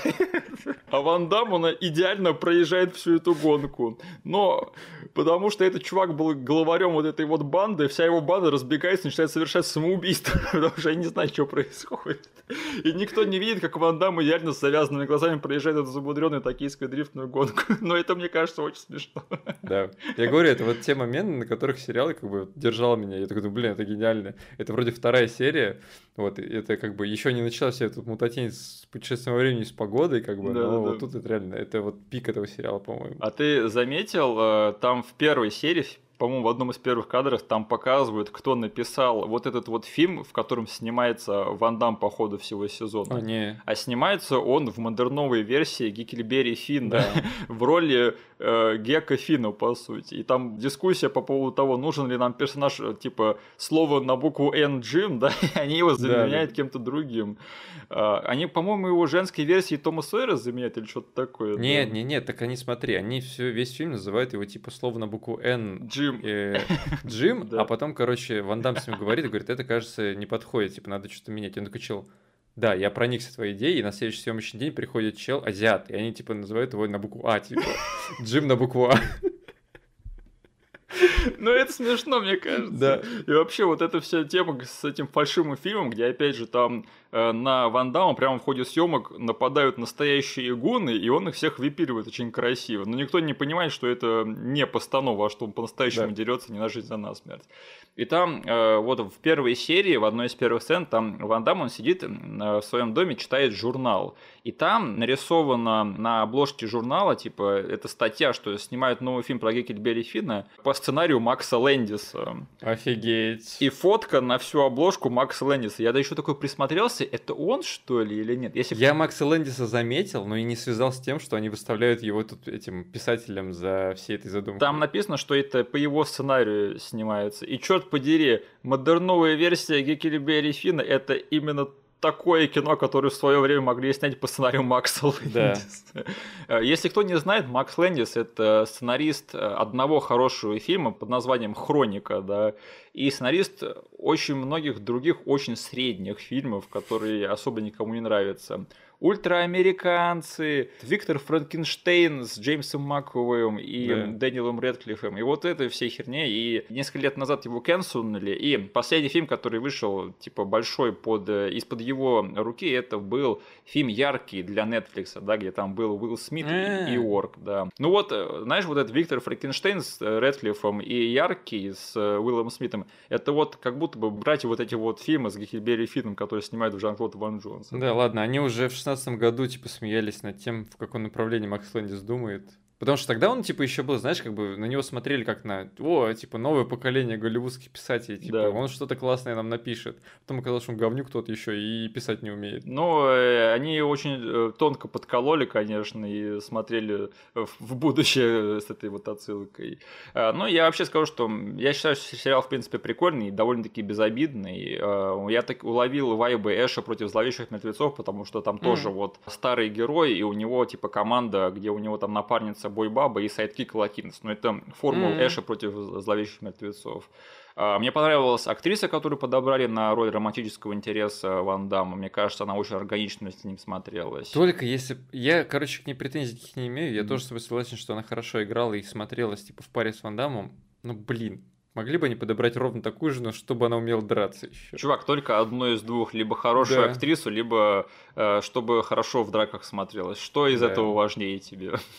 Ладно, ладно, я понял.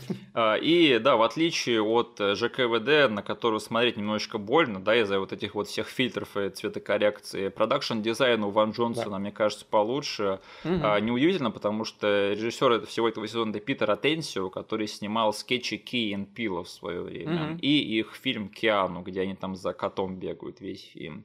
Так что да, мне кажется, это очень-очень не стыдная и довольно-таки приятная экшн-комедия с обсыпкой в виде а, отсылочек к фильмам Ван Дамма. То есть для поклонников это самое то. Так что жаль, что не продлили. Мне кажется, что пространство для роста у этого сериала было. То есть потенциал, мне, мне кажется, был виден и могли бы сделать еще лучше, если бы снимали дальше. Да. Ну вот тут, короче, я пофантазирую, да, потому что я на самом деле, когда этот сериал закончился, думал, типа, хочу ли я продолжение, потому что там клиффхенгер есть. И. Клиффхенгер как раз-таки в характере того, что мне не нравилось во всем этом сериале, да, потому что там к нему из будущего прилетают три персонажа совершенно переделанные и выглядящие как клоуны. И, как бы если бы они в этом направлении делали во второй сезон, как бы я сказал, я пас. Но если бы они типа пошли бы по вот больше э, направлению, которое было там в первых эпизодах, да, как бы mm-hmm прикольный юмор, типа отсылочки на Ван Дамма, типа небольшая рефлексия и интересный концепт, без вот этой всей кукольной и клоуновской Джейм, Джеймс Бондовщины, как бы я бы это с большим удовольствием посмотрел. Угу. Но... Больше, короче, токийского дрифта. да, больше. Но опять же, 5 с плюсом нашему парню Ван Дамму, да, что он все еще не боится показать себя э, дурнем, выставить себя слабым или еще каким-то, потому что, опять же, эго в его перформансе во всем образе, мне кажется, вообще ноль. И это здорово, да. да. Его перформанс в роли вот этого вот двойника Ван Дамма Филиппа, да, где он такой дурачок деревенский. Мне кажется, это вторая лучшая роль Ван Дамма после монолога из ЖКВД, да. Я бы вот я бы спинов про Филиппа точно бы посмотрел. Так, а что еще? Помимо вот этих вот глобальных проектов, которые мы обсудили, еще очень важно обсудить другие вещи, в которых за последние лет 10-15 отжигал Ван Дам. А, ну, во-первых, а, «Злодеи в неудержимых» его, это, по-моему, просто лол. Какой год у этого фильма? Типа, где он по хронологии стоит вот во всех фильмах, которые мы сейчас обсуждали? В один год вышли «Четвертый солдат» и «Неудержимые два». То есть он сыграл ага. двух злодеев в один год. Да. Окей. А, его Жан Вилейн это вообще тот еще кадр, один из э, главных highlight ов вообще всей серии неудержимых. И, и да. они там со Скоттом Эткинсом в команде. Да, да, то есть, о, как думаешь, неудержимые они столкнулись с универсальными солдатами, может быть, в этой части? Нет? Блин, в универсальном солдате два драки намного лучше, чем во всей серии неудержимые. Это вообще. В универсальном солдате два? универсальном ну, два, типа, которые два после... Четыре. Четыре, да. И вообще, в универсальных солдатах намного лучшие драки, чем в, во всех неудержимых. Блин, я помню, да, в неудержимых они вроде заперли Сталлоне и Ван Дамма в каком-то... Там Сталлоне с ним дрался или Стэтхэм, я уже не помню. Сталлоне. Стэтхэм дрался с Эткинсом, да. А, да, да, Обе точно. драки они... плохие. Они были на темном складе, ни хрена не видно, все очень медленно. Да, да, именно так. Но э, Ван Дам в этом фильме отжег, потому что я до сих пор не забуду вот эту его... Видишь татуировку? козел. Блин, додумались же, блин, прописать такое. А, далее, как я уже сказал про фильм вот этот «Добро пожаловать в джунгли», а, где Ван Дам играет такого коуча БДСного. Там, короче, это фильм про кучку офисных планктонов, которых на тимбилдинг отправляет на остров. А он оказывается необитаемым, и они там остаются, они там теряются, mm. в общем, и не могут выбраться с этого острова. А Ван Дам играет супер БДСного чувака, специалиста по выживанию, который, типа, руководит всей этой поездочкой. И сначала все кажется так, как будто Ван Дам разрулит всю эту ситуацию, всех спасет, и тут его съедает тигр. Там очень смешная сцена, где на него три раза нападает нападает тигр, и в итоге его съедает, да. Но спойлер, Ван Дам в этом фильме еще появляется, оказывается, что он выжил, и все хорошо. И, в общем, э, это очень супер такой проходной фильм, но Ван Дам почти что оправдывает его просмотр. Он очень смешной в этом фильме. Вот даже если не смотрите весь фильм, хотя бы посмотрите фрагментами части с Вандамом, они того стоят. Потому Но что... ты его смотрел не в подготовке к подкасту. Я его смотрел супер давно, когда он еще только вышел. Mm-hmm. Я не проблевался, то есть довольно такая forgettable комедия американская, супер стандартная. Э, но, говорю, Ван Дам мне там запомнился на всю жизнь. Реально, okay. это примечательно то, что это такая прям откровенная, откровенная комедия, откровенная комедийная роль Ван Дамма, и он супер классно вписался в этот образ и вообще все содержание этого фильма. Okay. То есть ему огромные очки уважения за то, что он прям согласился на такую роль и так поржал над самим собой, и как его там съедает тигр, это хотя бы вот этот момент посмотрите, пожалуйста, оно того стоит. А, далее, э, помнишь ту рекламу грузовиков с Ван Дамом? Ну, конечно. Но мне кажется, что если вот не все те фильмы, которые мы сегодня обсудили, то хотя бы одна вот эта вот реклама, это главное достояние всей карьеры Ван Дамма за последние там 25 лет, мне кажется, да. А, я, кстати, ее пересмотрел в подготовке, черт подери, она реально очень хорошо снята. Вот это да. вот один кадр, где он там, как они разъезжаются прямо вот в кадре, и он там до сих пор сидит, там музыка играет, там закат еще такой. Очень классно все снято. Денис, можно тебя попросить зайти на страницу кинопоиска э, Ван Дамма. Да. Куда листать там? А, там сбоку есть лучшие работы Ван Дамма, видишь? Да. Кликни, пожалуйста, на фильм «Француз». Ага. Ты видишь его оценки? Чё за, чё это за фильм? Чё за фигня? Таиланд, Гонконг? Короче, если вы зайдете на страницу кинопоиска Ван Дамма, там в лучших фильмах есть фильм «Француз». И у него стоит прямо какая-то космически высокая оценка для кинопоиска в 7,8 баллов. И это второй режиссерский проект Ван Дамма после того фильма, как он называется, «В поисках приключения», да? Да. Также. Короче, это фильм, который находится в разработке с 2009 года. Находится в разработке или находился? Находится. Короче, Ван Дам снял его давным-давно и показал его на Каннах в 2010 году где некоторые критики сравнивали это кино с «Космической Одиссеей» Стэнли Кубрика и «Древом жизни» Чего? Терренса Малик. С тех пор этот фильм несколько раз доснимали и меняли его название. И теперь этот фильм называется The Eagle Path, то есть э, путь орла. Ага. И э, то есть столько лет, то есть уже 15 лет, по сути, прошло с тех пор, как этот фильм начал разработку, и Ван Дам каждые несколько лет дает типа апдейт по разработке, потому что он до сих пор его не выпустил. И а, он постоянно каждые несколько лет говорит, ребят, мы вернулись типа на досъемки, или мы типа вернулись на монтаж, мы перемонтируем, мы сменили какое-то название. И это длится уже 15 лет. И... Это будет как Бойхуд. Да, да, это будет э, отрочество Ван Дамма. Да. Этот фильм снимали 15 лет. Последний апдейт Ван Дам давал на э, момент 2023 февраль, Э, и uh-huh. если что, уже есть трейлер, который я тоже пущу, чтобы вы посмотрели. И последнее, что он говорил по поводу этого фильма, что фильм полностью закончен, и на данный момент он ищет дистрибьютора. То есть, смотри, э, Ван Дам, да, он из тех людей, которые, ну, чье одно лицо на обложке фильма может продать кино на рынке типа straight to видео и DVD, да, то есть ему mm-hmm. сильно не надо париться, чтобы слить фильм куда-нибудь, чтобы его посмотрели э, там любители экшена, да, и всякие там наивные дурачки, которые не разбираются в кино.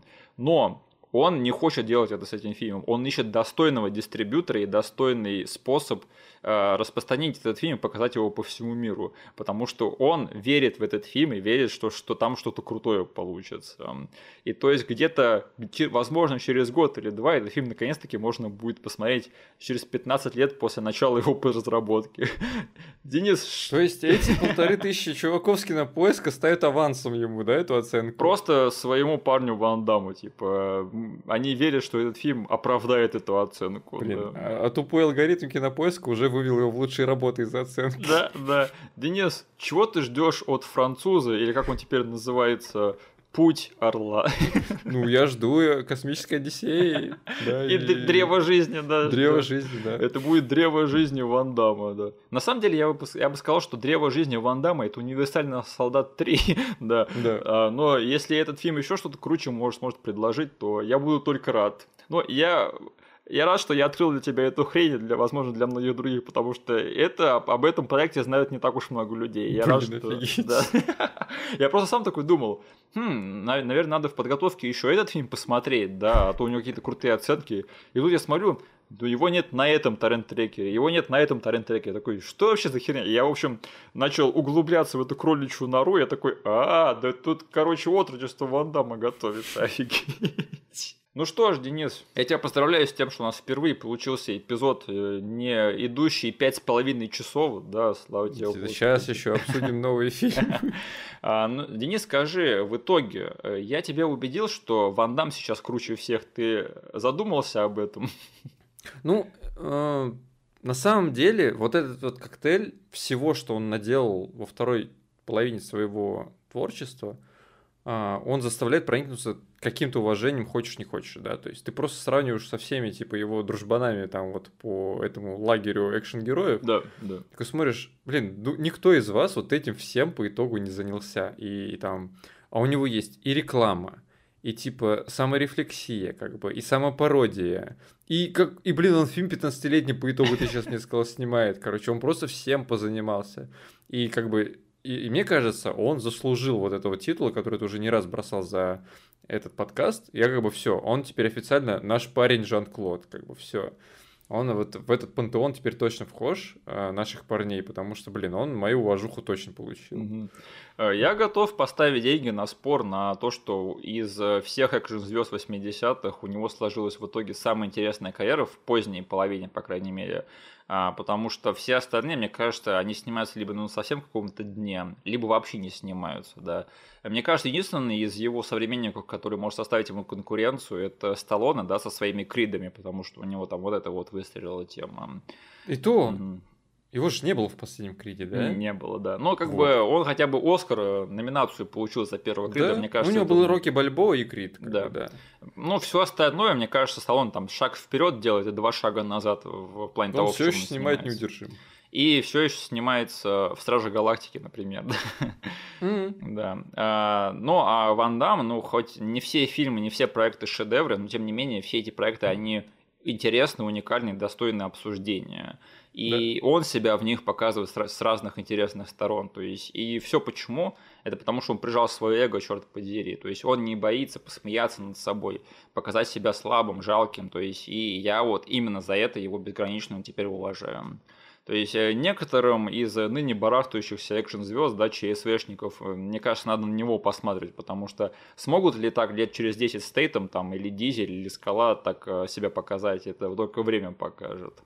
Угу. Ну что ж, эм, э, я еще буду ждать, чего отожжет наш любимый Билл Гейтс, потому что э, ему всего 62 года, как бы это не так уж и много. То есть, если Дензел и Лиам Нисон до сих пор еще бегают и прыгают, да, то Ван Дам еще долго сможет жить.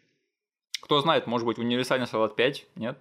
Сделайте еще какую-нибудь странную хрень с этим франчайзом, я бы посмотрел. Ну чё, Эткинс на подъеме. Да. Он как бы всегда, да. он никуда не уходил. Как я понимаю, этот чел, с которым они сняли третью, четвертую часть, режиссер, он вроде тоже что-то снимает до сих пор и на счету. А, больного, больного снял недавно. Ну вот, да. Да, да. То есть. Э, Поэтому все нормально. Сня, снимите, пожалуйста, со Скоттом Эткинсом еще один э, универсальный солдат. И раз уж они ввели клонирование в этот франчайз, да, то они могут клонировать Ван Дамма и Дольфа Лунгрена бесконечно. То есть буквально бесконечно. Да. Я, я буду первым в очереди стоит на это кино. Хух, а, ну что ж, ребят, спасибо, что нас послушали про Ван Дамма. А, в следующий раз а, мы выпустим эпизод прямо на Хэллоуин. Это будет наш хэллоуинский спешл, где мы будем обсуждать кино жанра found footage, то есть псевдодокументальные фильмы, именно хоррорные, никаких там проектов X, да, и вот это вот все, только фильмы ужасов. Поэтому мы, скорее всего, прибегнем к логике нашего эпизода по молодежным комедиям и попытаемся обсудить так много, как только можем. Uh, да, но только хороший, который нам интересны, да, без всякого там совсем-совсем днищенского дерьма, да, так, так что подключайтесь на uh, Хэллоуин, мы, в общем, приготовим вам этот эпизод. Узнайте, какие еще есть фильмы этого жанра, которые вы, возможно, не видели. Так что да, будет интересно. Но никто не застрахован от того, что в нашем списке хороших фильмов появится нищенское, нищенское дерьмо, которое нам нравится. Которое нам нравится, да. Но как бы давайте, мы тут никого не осуждаем, да, вообще ни за что, поэтому да. относитесь к нашему мнению, как всегда, толерантно. Ох, Денис, ну что ж, давай перейдем к финальной рубрике нашего подкаста. А, Денис, что ты посмотрел?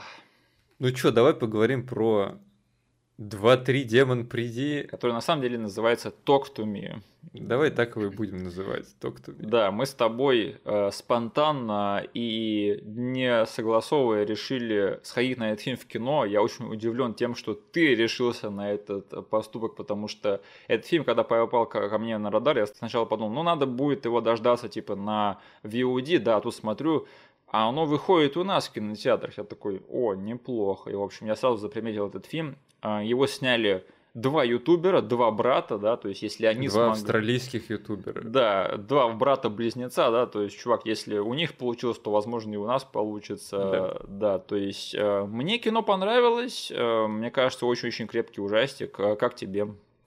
Я, на самом деле, его тоже заприметил и был готов смотреть тоже на VOD, и как раз-таки, когда искал, когда он там выйдет, я сначала увидел, что, о, он идет, типа, сейчас в Штатах, а потом, типа, увидел, что он у нас идет под странным названием, и просто как бы, ну не знаю, соскучился по ужастикам в кино, и как бы давно не было крепких ужастиков, а у него очень хорошая критика была, типа, все на самом деле говорили о нем там вот, по сути, он параллельно с, с Барби Опенгеймером вышел. Да. Как бы, но вот эта вот э, прослойка людей, которые хотели ужастики смотреть, они как бы говорили, вот, у нас, типа, есть вот этот вот фильм, на который мы тоже пойдем. Ну и сами эти ребята, они прошлись по некоторым YouTube-каналам, типа, и пиарили свой фильм. Они даже Коридор Крю забежали, типа, я вот тоже напомнил об этом фильме для себя. И поэтому, как бы, ну, что, сходить, сходить, как бы, пошел. Там, а, на самом деле, может быть, э, я ждал чутка больше вот этого фильма, но по итогу он мне очень понравился, как бы, но не дотянул до чего-то прям супер топового вышки, как бы, и там, короче, это не реинкарнация для меня нифига, но как бы э, посидеть, посмотреть на какую-то интересную новую концепцию, да, потому что, ну, концептуально этот фильм очень интересный, там, не знаю, давно не было какой-то руки, которую ты, ну и вообще не было руки, которую тебе нужно, да, пожать, а потом, типа, треповать и еще кайфовать, типа, что как бы, о, студентики вокруг тебя, типа, будут снимать и выкладывать в социальные медиа, то, как ты разговариваешь с этим призраком. Это прикольно было. Да, но это самый прикольный момент, что типа тут э, студентики натыкаются на проклятие и считают, что это круто. Да, то есть нет вот этой фигни, что как бы смотрите, мы нашли руку, ой, бой, мы не будем ее трогать, типа хорошо, отложим в сторону, и потом кто-нибудь в тайне ее потрогал, умирает, его друзья начинают понимать, что-то пошло не так, давайте сходим в библиотеку и узнаем, что же это за рука. Вот, я главное хотел сказать, господи боже, фильм про проклятие, где никто не идет в библиотеку и никто не идет в психушку, психушку расследовать, что это за проклятие, как его снять. Я когда это смотрел, такой думал, меня услышали, меня услышали. Я тоже сел, думал, пожалуйста, если вы хоть раз, блин, попробуйте загуглить, чья это рука, чтобы найти его предков и закопать как нужным типа образом, чтобы избавиться от проклятия, я просто выйду из кино и свалю домой. Они не сделали ничего подобного, они просто продолжали, типа, ну как бы сначала эти подростки отреагировали так же, как и подростки, прикольная тема, давайте, типа, будем устроить вечеринки вокруг этого артефакта. И это все пойдет дико не по плану в один момент. Потому что, как бы, фильм, на самом деле, изначально прикидывается фильмом про призраков, да. мистический типа, а потом в один момент он скатывается в жесткое мясо.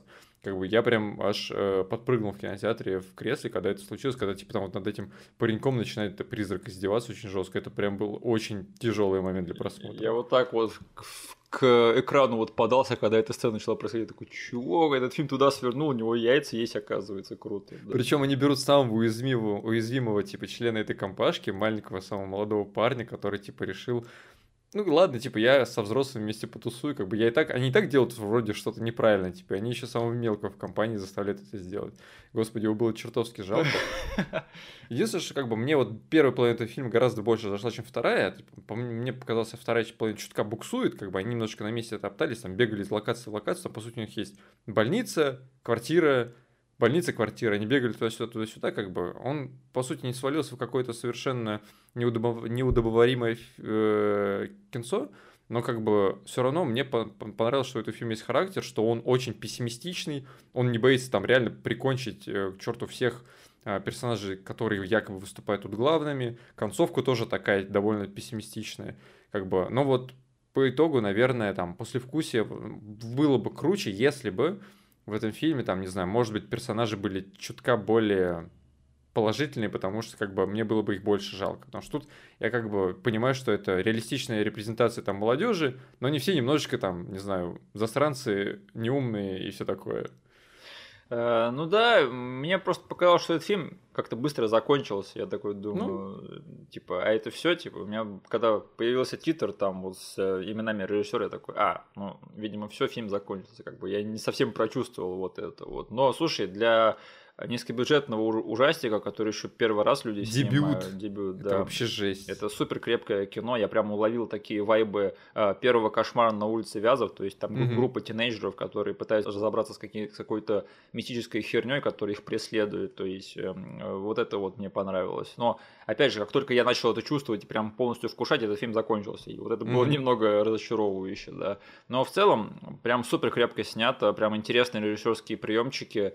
Э, я очень рад, что я посмотрел это в кино, потому что сам дизайн сумасшедший в этом фильме. Да. Я прям отметил, что это надо смотреть с хорошими колонками.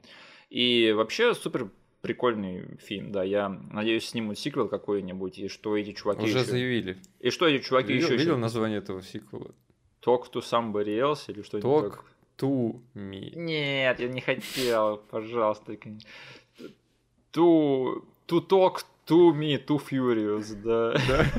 Ну, в общем, я думаю, что этих чуваков будет еще карьера. Я, кстати, не ожидал чего-то уровня реинкарнации, как бы, мне кажется, это совсем с другим темпераментом снятое кино, поэтому это такой, как будто бы экшен, ужастик, будто бы. Да, да, да, да. Я просто трейлер не смотрел, я видел постер с рукой, mm-hmm. с надписью Talk to Me, с очень большими, высокими оценками и отзывы, типа, о, классный ужастик, классный ужастик. Все, я, типа, пошел смотреть, вообще ничего не знал про него. Ну, в общем, да. Ну, и как бы это хороший представитель фильмов, когда чуваки завернули в Австралию и не сошли с ума, и сняли хорошее, крепкое. Я вот когда смотрел, такой думаю, там кенгуру валяется, типа, на дороге, я такой, кажется, Денису этот фильм не понравится.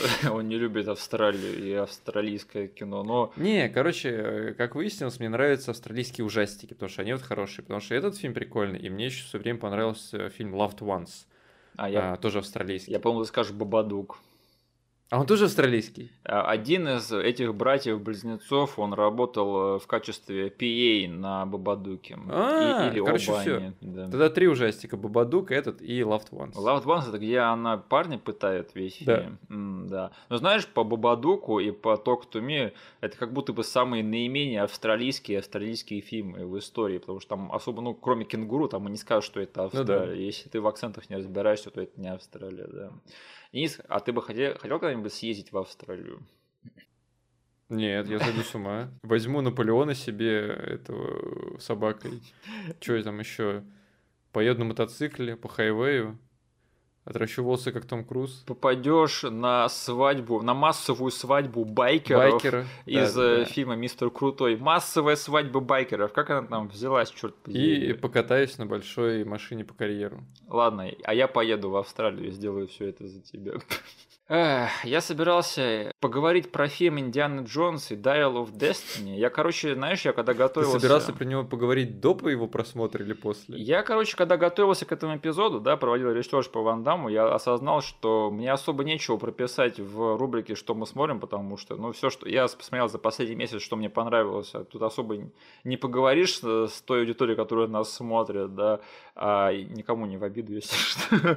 Да, я такой подумал, ну, наверное, надо что-нибудь посмотреть, у меня еще есть пару дней, поэтому там как раз вышел Индиана Джонс, ну, посмотрю его, поговорю про него. И в итоге мне особо нечего сказать про этот фильм, это дикое серое унылое кино, которое можно не смотреть вообще. Э, поэтому я лучше поговорю про фильм, который мне понравился намного больше. Он называется No Hard Feelings, в русском переводе «Без обид» с ну, Дженнифер Лоуренс.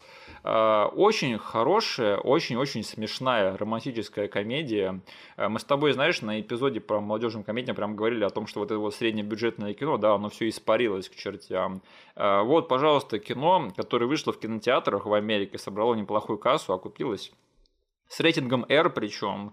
Такая довольно-таки старомодная романтическая комедия. На новый лад снята, правда, с э, рисковыми шуточками, вот что прикольно, да, потому что сейчас редко такие фильмы выходят. Э, но довольно-таки стандартный сюжет, там, опять же, по завязке можно понять, к чему все в итоге придет. Там Дженнифер Лоуренс играет э, тетку-неудачницу, э, которая вот-вот э, лишится своего дома, потому что она не может выплачивать налоги. И чтобы его спасти, она соглашается на а, объявления, которые видят там на сайте объявлений вакансий, э, стать девушкой э, парня, у которого богатые родители, в обмен на их Бьюик. да. Звучит супер по-дурацки, я понимаю, но то, как это преподносится в фильме, в принципе, довольно-таки все органично получается. Ну, понятно, к чему все в итоге придет, но что меня поразило, что это реально очень-очень смешной фильм. Я прям mm. несколько раз смеялся в голос э, во время просмотра. Дженнифер Лоуренс там э, лучше, чем когда-либо, наконец-то ей дали сыграть комедийную роль по-настоящему. Э, поэтому, да, я супер приятно провел время с этим фильмом. И кто соскучился по таким классическим романтическим комедиям, смешным причем, э, рекомендую глянуть. Я почему-то думал, что ты посмотришь его к прошлому выпуску. А он еще тогда не вышел. А, да? Да, он же только в кинотеатрах прошел в июне, как бы, и okay. довольно долго пришлось ждать на VOD. Но я дождался, посмотрел. И он понравился мне намного лучше, чем Индиана Джонс и Dial of Destiny, который, если честно, я бы что-нибудь сказал по поводу этого фильма, но я уже, если честно, подзабыл. Хотя смотрел его позавчера, так что, да. А там кто по итогу главной злой силой оказался? Шайа Лабаф. Не, ну короче, в прошлом были пришельцы, а в этом что было? А, путеше... нацисты. Путешествие во времени. А, а, да, окей. да. Слушай, а нацисты тут главные злодеи, Мац Микельсон играет. Но типа не те нацисты, которые были э, во Второй мировой, а они типа спящие нацисты, которые а. помогали США отправить человека на Луну. И типа работали. А, это эти ученые, которых типа забрали к себе через океан. И они типа остались нацистами и все это время лелеяли планы по возрождению Третьего Рейха с помощью путешествия во времени. Окей. Слушай, а тебе рассказать, как они обошлись с Матом Уильямсом в этой части? Конечно. Ты не будешь смотреть? Я не буду смотреть его, ты чё? Короче, Шай Лабаф по канону Индиана Джонса отправился на Вьетнамскую войну и сдох там. Серьезно? Я так смеялся, когда это выяснилось. А как они это проговорили? Ну, там вообще большая часть этого фильма связана с тем, что он же четвертая часть заканчивал, закончилась тем, что он э, женится на Мэрион, да, да, потому что их сын Шайя Лабаф. И, в общем, эта часть начинается с того, что он разводится с Мэрион, потому что, типа, на Вьетнамской войне погиб их сын, и угу. это типа разрушило их брак. Mm. И большая часть арки Индианы Джонса связана именно с этим. Но когда там сказали, что типа он отправился на Вьетнамскую войну и там помер, я начал смеяться в голос после такой типа драматический момент, а я смеюсь над ним. Это реально немного смешно. Типа чел, который там умел э, скакать по деревьям, да, типа уворачиваться от пуль, типа участвовать в диких погонях, просто полетел во Вьетнам и умер. Не, типа его готовили как замену Индиану Джонсу, да, что типа он поведет франчайз, дальше он будет его сыном, он Шайя Лабаф, черт подери, он погиб на вьетнамской войне. Блин. Так а подожди, Индиана Джонс с помощью путешествия времени не захотел его спасти? Нет. Ну, а у, у них просто вот эта вот хрень, которая они там во времени перемещаются, она такая дико ненадежная, они там в конце вообще попадают в... Они отматывают время на 2000 лет назад и попадают там на римскую войну в конце фильма. Вот этот вот бред весь, да. Все это не настолько интересно, как это звучит в концепции, к сожалению, да. Ну, слушай, вот там очень много сцен, где они деэйджнули Харрисона Форда, угу. да. Я должен сказать, что 80%, 85% вот этих вот деэйджнутых кадров, они выглядят прям до страшного хорошо. Я прям угу. на некоторые моменты смотрел такой, черт подери, вот они, блин, намастырились. 15% выглядит как дерьмо, которое выдают, что все это DH. Но эти 85% они прям до страшного хорошо выглядят, mm-hmm. поэтому хоть на этом плюс.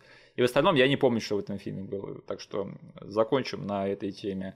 Okay. на, нас просто просили, типа, накидать неизвестных хороших фильмов, да. Я просто хочу сказать, что если вам нужны хорошие, никому неизвестные фильмы, посмотрите фильмы Джона Хаймса, режиссера «Универсальных солдат», и самих солдат, и другие его фильмы тоже, которые неизвестные. Вот «Сик» и «Alone» фильм есть у него. Очень хорошие такие нишевые триллеры, фильмы ужасов. А, вот, пожалуйста, мне кажется, эти фильмы, их а, явно не досматривает массовая публика.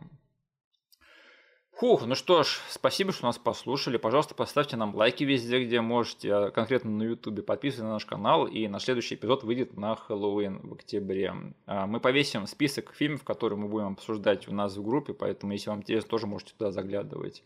Ну, на этом, наверное, на сегодня все. Да. Никто не сел на шпагат, я надеюсь, мы никого не разочаровали. Денис, может быть, кто-нибудь из нас сядет на шпагат, ты умеешь, нет? Я все это время сижу на шпагате. А, я, я, я тоже, я тоже, да. Извините, просто камера не позволяет. А, да, так что спасибо, ребята, и до скорых встреч. А, всем всего доброго. Всем пока.